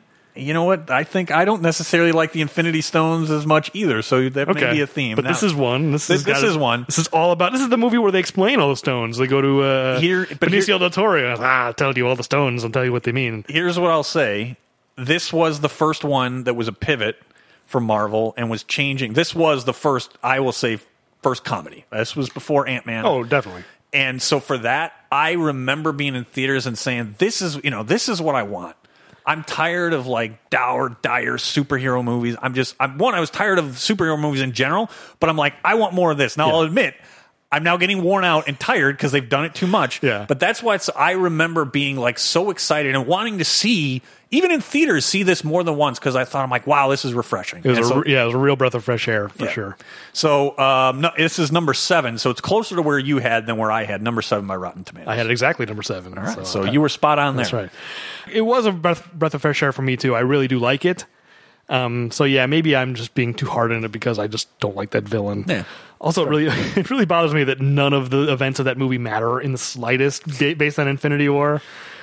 I, I don't know if this is really a spoiler because we do learn it in the first two minutes of Infinity War, but you know the whole ending of Guardians of the Galaxy is we must defend this planet because the villains are after this Infinity Stone. We have to protect it, or else everyone on this planet will die. And then in the first two minutes of Infinity War, you learn, oh yeah, Thanos just went and killed everybody and took the stone. All the thing, all the fight they did at the end of the first movie that didn't It is do wiped anything out. because everyone died anyway. Yeah, but- Somewhere off screen, Cl- Glenn Close was horribly murdered by Thanos, and the movie nobody cares. It doesn't bother anybody. It bothers me. Uh, so it answers your question from earlier whether John Riley could come and uh, That's true, yeah. he wouldn't be able to. But here, but I think that's more criticism on Infinity War than it is on Guardians of No, the that's Galaxy. that's true. Yeah, it's, Whatever. it's not Guardians of the Galaxy's fault. Yeah. but it, it, it colors my watching of that movie. Where it's like, ah, all these people are going to die eventually anyway. Sorry. It's fair. That's not a spoiler. I will contend, but maybe I'll bleep that also. All right, just number- for turnabout's fair play. I guess. number three. Number three, I have Thor Ragnarok. All right, I do not. I have that f- much further down, so we can discuss Thor Ragnarok. Really, what did you have it at? Uh, Thor Ragnarok. I, well, maybe not much further down. Uh, four, five, six. So I think I have seven. Yeah, I think it's seven. Okay, that's reasonable. Yeah, seven. See, this felt like a breath of fresh air in the same way to me as Guardians. It's not quite the change of pace because of the Guardians movie. It's like okay, this is maybe similar, but I don't know. There's it's a, it's different enough. It has a kind of off kilter sense of humor. The fact that Jeff Goldblum is in there, uh, his character is amazing. really is. God, I love that. and just character. that even but that, that- so you're talking about guardians volume 2 opening sequence I, I didn't enjoy it nearly as much as you i will tell you i will watch the thor ragnarok opening sequence i would watch it like 20 times Yeah. and laugh Yeah. and i i'll be honest i didn't think Hem- i didn't think hemsworth had that in him him hanging from that chain it is an outstanding sequence Well, and then- really funny And then when the action kicks in, it's actually genuinely thrilling. I love you know the Led Zeppelin, and he's he's it's it's a Ah, yes, Yeah, it's- it's absolutely. really fun. No, so I, I feel uh, this is another one. I feel bad that I have it, you know, further down, but I think it's shaded a little bit for me because since Ant Man, everything has shaded the way Ragnarok is. But it was definitely refreshing from Dark World. Man, did that franchise need something different? So it was a good choice. Yeah, well, Dark World is last on my list, and this is number three, so that's a, that's a big. You, you had a 19 versus seven. Yes. so in both cases, yeah, Big huge, delta there. huge improvement. Uh, so my number three, uh, Black Panther. Okay, So we're not there yet for me. not yet there So, yet. Want me to do number two? Number two, my number two is Captain America: The Winter Soldier. All right, my number two. Uh, you're probably going to tune me up, but it is the first Avengers, so we can discuss that. That's okay. That's obviously the biggest difference. Yeah. I have it number 16. Yeah. you have it number two. So here's why I will put the first Avengers that high. One, at the time that it was made, I think you dis- you were actually the one who pointed this out. It was a massive risk, a huge risk. It's a massive risk and a, a remarkable achievement in Yes. the business of filmmaking. Yeah. Like, it's it's unparalleled, unprecedented. Yeah, so I and it's not necessarily the box office receipts, but you pointed this out many, many times. The fact that they were jeopardizing four franchises Yep. at once Yeah. Mm-hmm. that if this thing failed, I give them all the credit in the world. And I think for the most part, they've become outrageously messy in Civil War and the other Avengers of how many characters are in there. Yeah. But I think they do a pretty good job in that first one of balancing what I think is already too many characters going on in a movie. I think it does a really good job of balancing those. Yeah, I stand by and what I, and say. I like Loki. I mean, and it's got kind of what I like is that it's got a villain that I like. No, see, here's I don't like Loki as a villain. I like him as an ambiguous figure. He's better like, as that. playing the middle. He's better as that. that's what he should be doing. Him as like him with his dumb horns going, "I shall rule over you all." Those are No, kind of ridiculous. that's bad. Uh, I I do not like Joss Whedon. I just don't like his movies. I can don't like understand that. the way he writes. I don't like his dialogue. I mean, I love science fiction. I love westerns. If anybody should love his TV show Serenity or whatever, uh, it was a movie Serenity, whatever. That the movie sh- was Serenity. okay, whatever the show was called, Firefly. Firefly on Fox. If there was ever anybody who would be, m- that's right up my alley.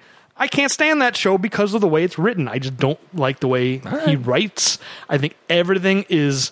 It's the he's the Tango and Cash of you know everything is like, it's all quippity quippity quip eyebrow raise and nobody's taking anything seriously and so I don't take his movies seriously and I just don't think right. I don't think it works. I think Captain America is badly written in that movie. I don't like the I don't like Loki as a villain. I don't like the stupid aliens that are following him. Those little those flying snakes are cool, I guess, but it's just like the villain the villain slash villains don't work for me. Reintroducing Hulk, I guess it they had to reintroduce him in some way. And they have a Hulk. yeah, yeah. There's Come on, you did have to. Uh, you give me at least the moment where he the Hulk slams Loki around. Is that was the beginnings of some of the comedic, you know, in the Marvel universe. I think that works really well. It's fine. I don't hate it. Oh, all right. I think it looks a little too CG for me. That's all I'm saying. Is just like He's just waving around a CG Loki in his hand. I don't know. All right. Uh, that movie does not work for me. You know, I thought it was fine at the time, but it's just a hey, lot that's of. fair. That's fair. There's just no interesting characters in it. I think Well, Rotten Tomatoes is a lot closer to me. It's number four. Oh, I- on- yeah. It was very well reviewed. doesn't surprise me. Okay, All right, so uh, Black Panther must be your number one. that's my number one. All right. I, there's not a lot that I'm going to say that's bad about Black Panther. I think some of the reason I had it a little bit lower is that, well, the two others, well, Avengers is totally different uh, in terms of I'm giving it accolades for its accomplishments of balancing. pot- There is no, bla- let's put it this way there's none, most of these movies don't exist if they crashed and burned on the Avengers. Oh, that's 'Cause it absolutely true. wiped everything out. I have a ton of respect for the Avengers in terms of just having the guts to do it. Yeah. it's the most gutsy movie maybe ever made in Hollywood. I mean, just the I, audacity of it. But I mean, as a movie, I just don't like it that That's much. fair. So at least for me to get back to Black Panther, I had a number three, which is very, very high up. Hmm. And I'll also say I'll just lead off, or maybe not lead off. Rotten Tomatoes agrees with you as well. It is number one in terms of the uh, uh, overall ratings for Black Panther. That's that's adjusted for inflation. Or no, this is not th- Oh, Rotten this Tomatoes. isn't box this, is, office. this is yeah, this is the critics critics rating, okay. Yeah, rank, rate, Right, uh, okay. rankings. I forgot what we were doing. No, Sorry. no worries. Uh, it has, you know, what what I ask for is a great villain. It has a great and very relatable villain too. That that's the one thing is like an actual backstory that you. It's Yeah. an- somewhat ambiguous. You could very easily be pulling for the villain in this movie. Well, I think the most interesting thing about the movie for me is that the villain is right. The whole movie is about the villain changing Black Panther's mind. In the end, he wins because he opens. he- the- uh, you know, T'Challa decides he's right. I, we shouldn't be, you know, holding up and being yeah. insular. We should share our gifts with the world because other people need it just as much as we do. And it's like that's Killmonger's whole point is that you know he grew up in Oakland and he didn't have anything. And if if you know these amazing things were shared, you know, I mean, to say he's right is oversimplifying it. Obviously, Yeah, I he's, al- hear you. he's also a villain who is Yeah, his, the ends don't always justify the means, and I think he's taking it to extremes. And it's not, I'm not saying that I agree with you know his name is Killmonger. It's like you know I don't agree with his methods, but I think it's interesting that it's a movie where it's about the villain changing the mind of the hero, yeah. and you know the moment at the end. I think between the two of them really works for me. And I think the, my only real complaint about it is some of the CGI. You know, I, I wish the movie didn't end with just a fist fight. I think it's too interesting a movie for that. I like the stuff, the big battle sequences Yeah, they, that stuff really works for me. uh, agreed.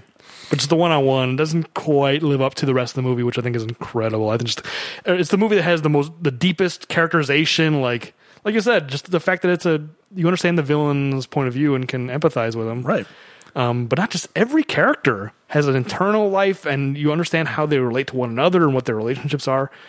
And it's like this Shakespearean tragedy on a certain level. I mean, I just I just think it's amazing. No, and it helps, and it's probably what- you know Ryan Coogler's probably of the director. You just you know said how much you hate Joss Whedon, right? I mean, Oh I- yeah, he's the opposite. I Yeah, mean, he's like the, and I don't hate Joss Whedon, but I- he's uh, of the stuff that you know, Fruitvale Station and you know Creed.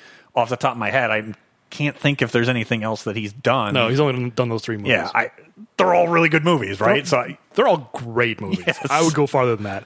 I, all Fruitvale Station is a great movie. You know, a little s- uh, serious, obviously, but it's like he's an amazing director. It's almost kind of a bummer that he's going to get sidetracked and he's just going to be making Black Panther movies. I mean, I'm excited to see what he does with Black Panther 2. You know, I kind of wish he was doing Creed 2. And we're, we're recording this the, literally the day before Creed 2 comes out.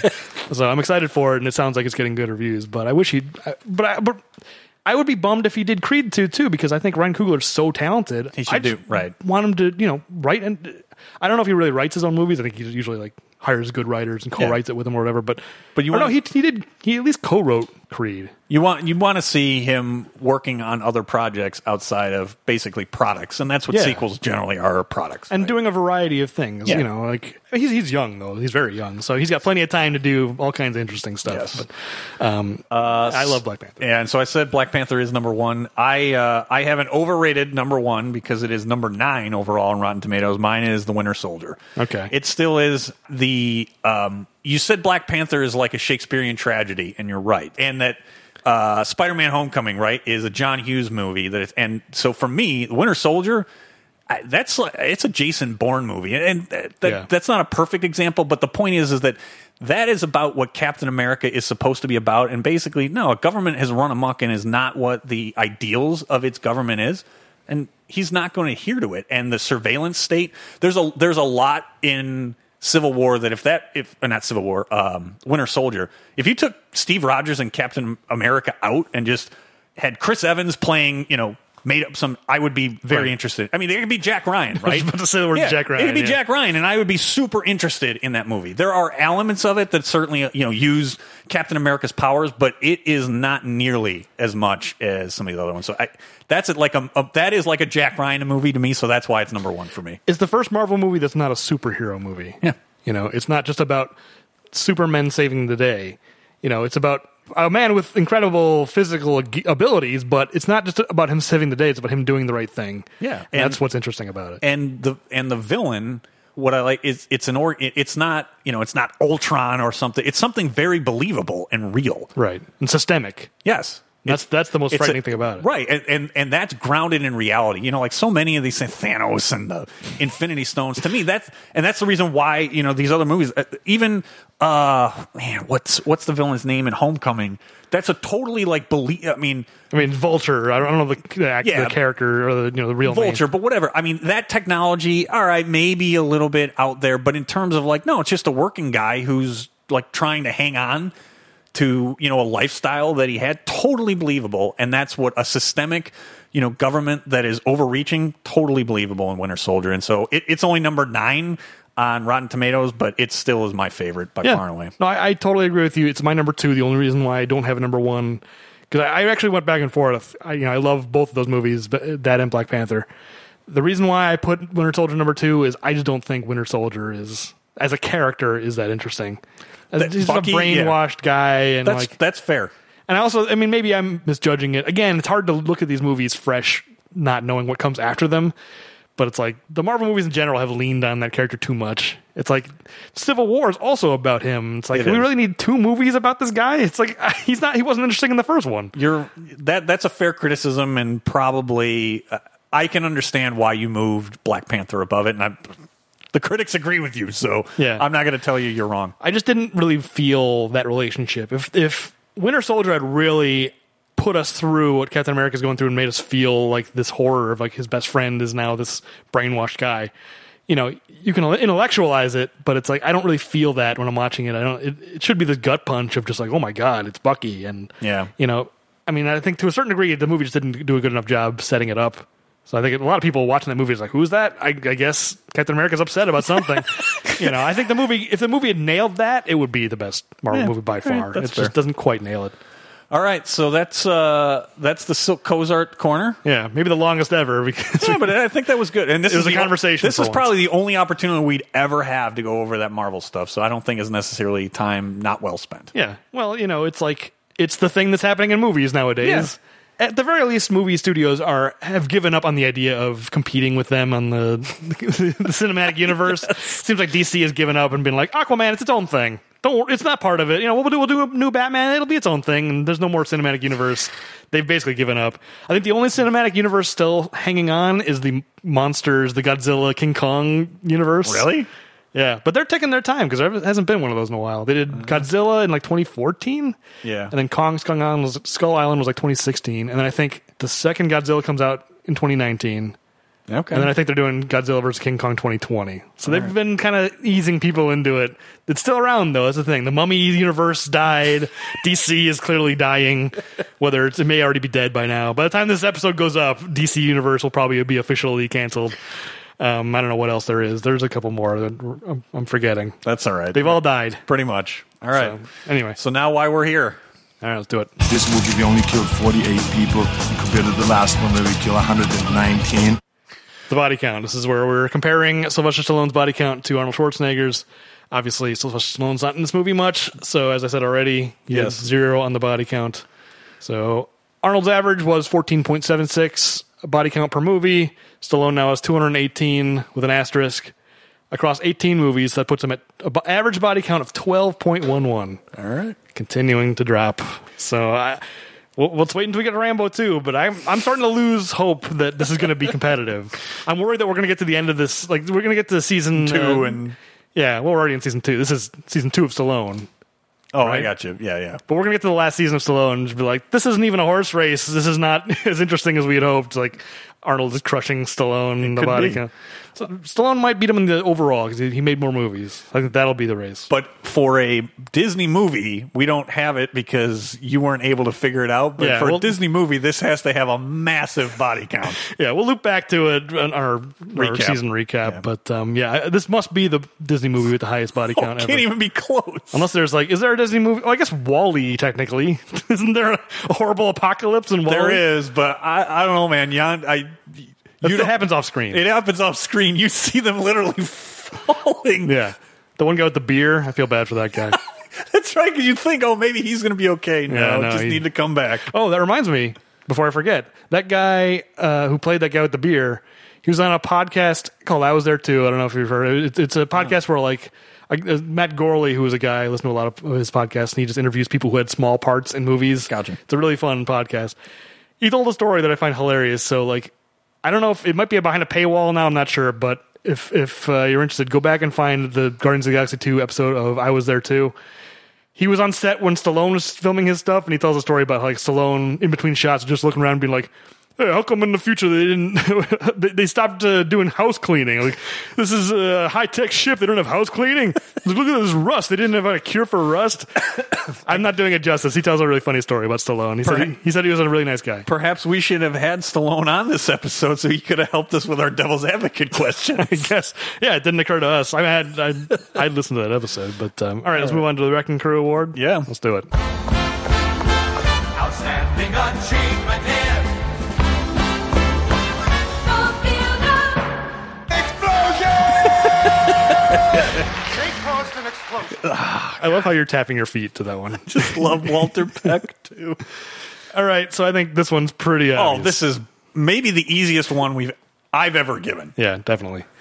It is Yandu. It without is- a doubt. Yeah, it is. Uh, For, for I mean, for me, I just said he is an unstoppable force in this movie, and he gets a heroic death. How can you not give? well, it that's to the him? other thing is, yeah, it's, I'm wrecked by his funeral too. It wrecks me emotionally.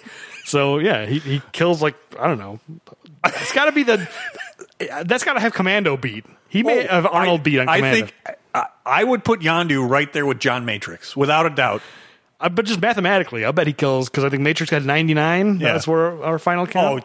it's it's in the hundreds, I think, Yeah, that are he- just falling on that shit. he must have uh, Matrix uh, beaten us. To, although to be fair, I, if I remember correctly, technically our our top performance was in McBain. Didn't Christopher Walken kill like 300 people or something?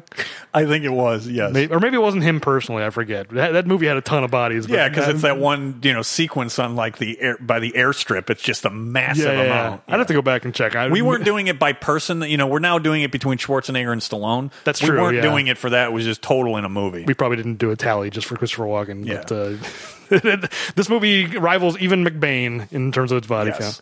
All right. So now the Rocky rating.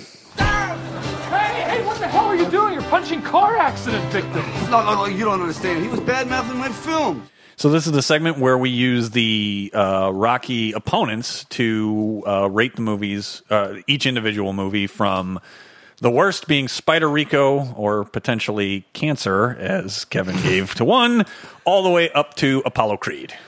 Yeah, I'm I'm torn on this in far, as far as what to give this. I'm in the end. I'm, I'm going to give it an Apollo Creed. An Apollo Creed. Wow. Yeah, I really like this movie. All right. Um, for me, it was a Mason Dixon. It's just kind of a middle of the road. It's a fine, you know, it's not a bad movie. It's not a good movie. It's just kind of there for me. Okay, fair enough. I mean, to be fair, it's barely an Apollo Creed for me. It was right in the on the fence. Yeah. You know, And I- again, these aren't hard and fast ratings. You No. know how I, I want to stress that these are totally arbitrary. I- they're it not doesn't as- mean this is as good as Rocky. You know, it's just it's a it's a rough estimate. Yeah, and for me, I'll say that it's if there's a range in a Mason Dixon, it's towards the upper end of the range where I could have you know easily moved it up uh, to a Clubber Lang. Okay. so you know, again, it's I, I don't hate this movie. I just it So we're, we're we're both right on the edge of Clubber Lang. We are we are We're we gonna- are the sideburns of Mr. T. That's where the edges we're of gonna Clubber Lang. and it averages out to a Clubber Lang, so Yeah. that's probably fitting, Yeah, that's, right? that's reasonable. I almost gave it a club line. Uh, all right, so that's the show. That is the show. Uh, one order of business. It is my turn in the rotation to make a selection. it is. So I am going to make a selection from the still making action movies, and it's going to be very similar in many ways to this movie. Uh, it's going it's similar in that it's a fairly recent movie. Uh, I believe I haven't seen it, but I believe Sylvester Stallone is also barely in this movie. I feel like we're skewing the body count for you keep picking movies that are he's barely in. I'm just saying, I have chosen Escape Plan Two for our oh next movie. no! Yes. Do you want to know why? Please tell me. So you may remember, and listeners may remember, I always like to make sure that if a movie might be disappearing from one of my streaming services, I get it done sooner rather than later. And I know it's on Amazon Prime, so I said I'm going with Escape Plan Two. It's already on Prime. Yeah, That that's, that movie came out like six months ago. that should tell us something, shouldn't it? Oh, I mean, everything, all indications are that it's completely terrible. Every single reaction I saw of that movie was nothing but negative reactions. and it's unfortunate because you and I really enjoyed Escape Plan. I Yeah. mean, really enjoyed Escape Plan. Who is it other than Stallone? Who's the other guy in that? It's Uh, not Dave Batista, is it? I don't think so. I believe that, or maybe Dave Batista. Maybe that was the other overlap. Batista may be in that movie. I think he is. Is he? Is But- he the other guy? So my understanding is that uh, Arnold turned it down, and so they just plugged somebody else in there. I think he's the other guy, but there's also I, I don't know if he's a uh, an action star over in Asia. I think there's a, an Asian actor. I again I, I haven't seen it that I think is also like a primary lead, and that's the reason Stallone isn't in it very much at all. Okay. Uh, so, I, but I don't I don't know who that is. Well, I'm dreading it, but also I'm interested to see the further adventures of Ray Breslin, Lucky Ray. Lucky Ray. so we'll get there. I mean, at the very least, hopefully, hopefully. I don't even know if if, if Fifty Cent is in it. I I, I don't. I think he might be the only other holdover, if I remember reading correctly. Okay. But maybe I'm wrong. I don't remember. Lucky Ray. I mean, you liked Escape Plan also, right? we both Oh, absolutely. liked it. I think that was in. I think that made my top half when we did the Arnold. Rankings. yeah, I think we were both like 12, 13. somewhere Yeah, I around mean, there. it wasn't it wasn't all the way up, but it was. It made the top half. I really. I, Escape Plan was a fun movie. so I'm gonna hold out hope that our our There's no reason. our Our appreciation for Escape Plan and for Ray Breslin, the character. Lucky Ray. How how many virtual Rubik's cubes will he solve in this movie? That's all I want to know. Maybe it'll solve the question of what he has in his out of office. I remember some of the things we talked about. I, I'm going to tell you right now, though, re- if you recall that episode, um, oh man, what's the actor's name? Jim. Uh, Jim Caviezel. yeah, he really was helping carry that movie. That's true. and something tells me, I Clearly not going to be in the sequel based on the well, events. he definitely based on the is. events of that movie. He's not in the sequel, and if you don't have somebody like that carrying it, uh, I'm concerned. But I wanted to. I didn't want to have to. Here's what it comes down to: I didn't want to have to pay for that movie because it sounded like it was really bad. So Well, there's cons- why I picked it. Considering how quickly it went on Prime, maybe it's not going to come off anytime soon. Why but uh, not? I'm I'm going to go in with all the best. I'm going to go in optimistic. I'm going to hope that uh, it carries over some of the things we liked about Escape Plan. But it was direct to video, and Arnold's not in it, and all every single thing I heard about it was terrible. We'll see. That that'll be it. So that's the show. Uh, if you've enjoyed the show, hopefully you'll uh, communicate with us uh, at Arms Race Podcasts or write us a favorable review on your podcast app of choice. Yeah, Arms Race Podcast on Twitter. You always leave off the Twitter part. Oh, I, I, Communicates with us at Arms Race Podcast. I just assume people know it. At, at I guess because Arms Race you, Podcasts. you said the at. Yeah. yeah. I mean, it's the only way you can communicate with us. We, you know, we don't have any like fan interaction anyway. We record these so far in advance. There's no way to do it. So it's like, what do you think? It's like we'll tell you in three months what people said. It's like, there's no way. It's, unfortunately, it's just a, a function of our podcast. But if you do like the podcast uh, and you have, if you know people who might enjoy it, you know, tell your friends. Word of mouth definitely helps spread the word. So uh, yeah, if, if uh, you could do that, we would appreciate it. And we'll be back with Escape Plan Two. I'm sorry. Wait, pardon me. Escape Plan 2. There's a road I'd like to tell you about. Lives in my hometown. Lakeshore Drive, the road is called, and it'll take you up or down. From rats on up to riches, 15 minutes you can fly. Pretty blue lights along the way, help you right on by. And the blue lights shining with a heavenly grace, help you right on by.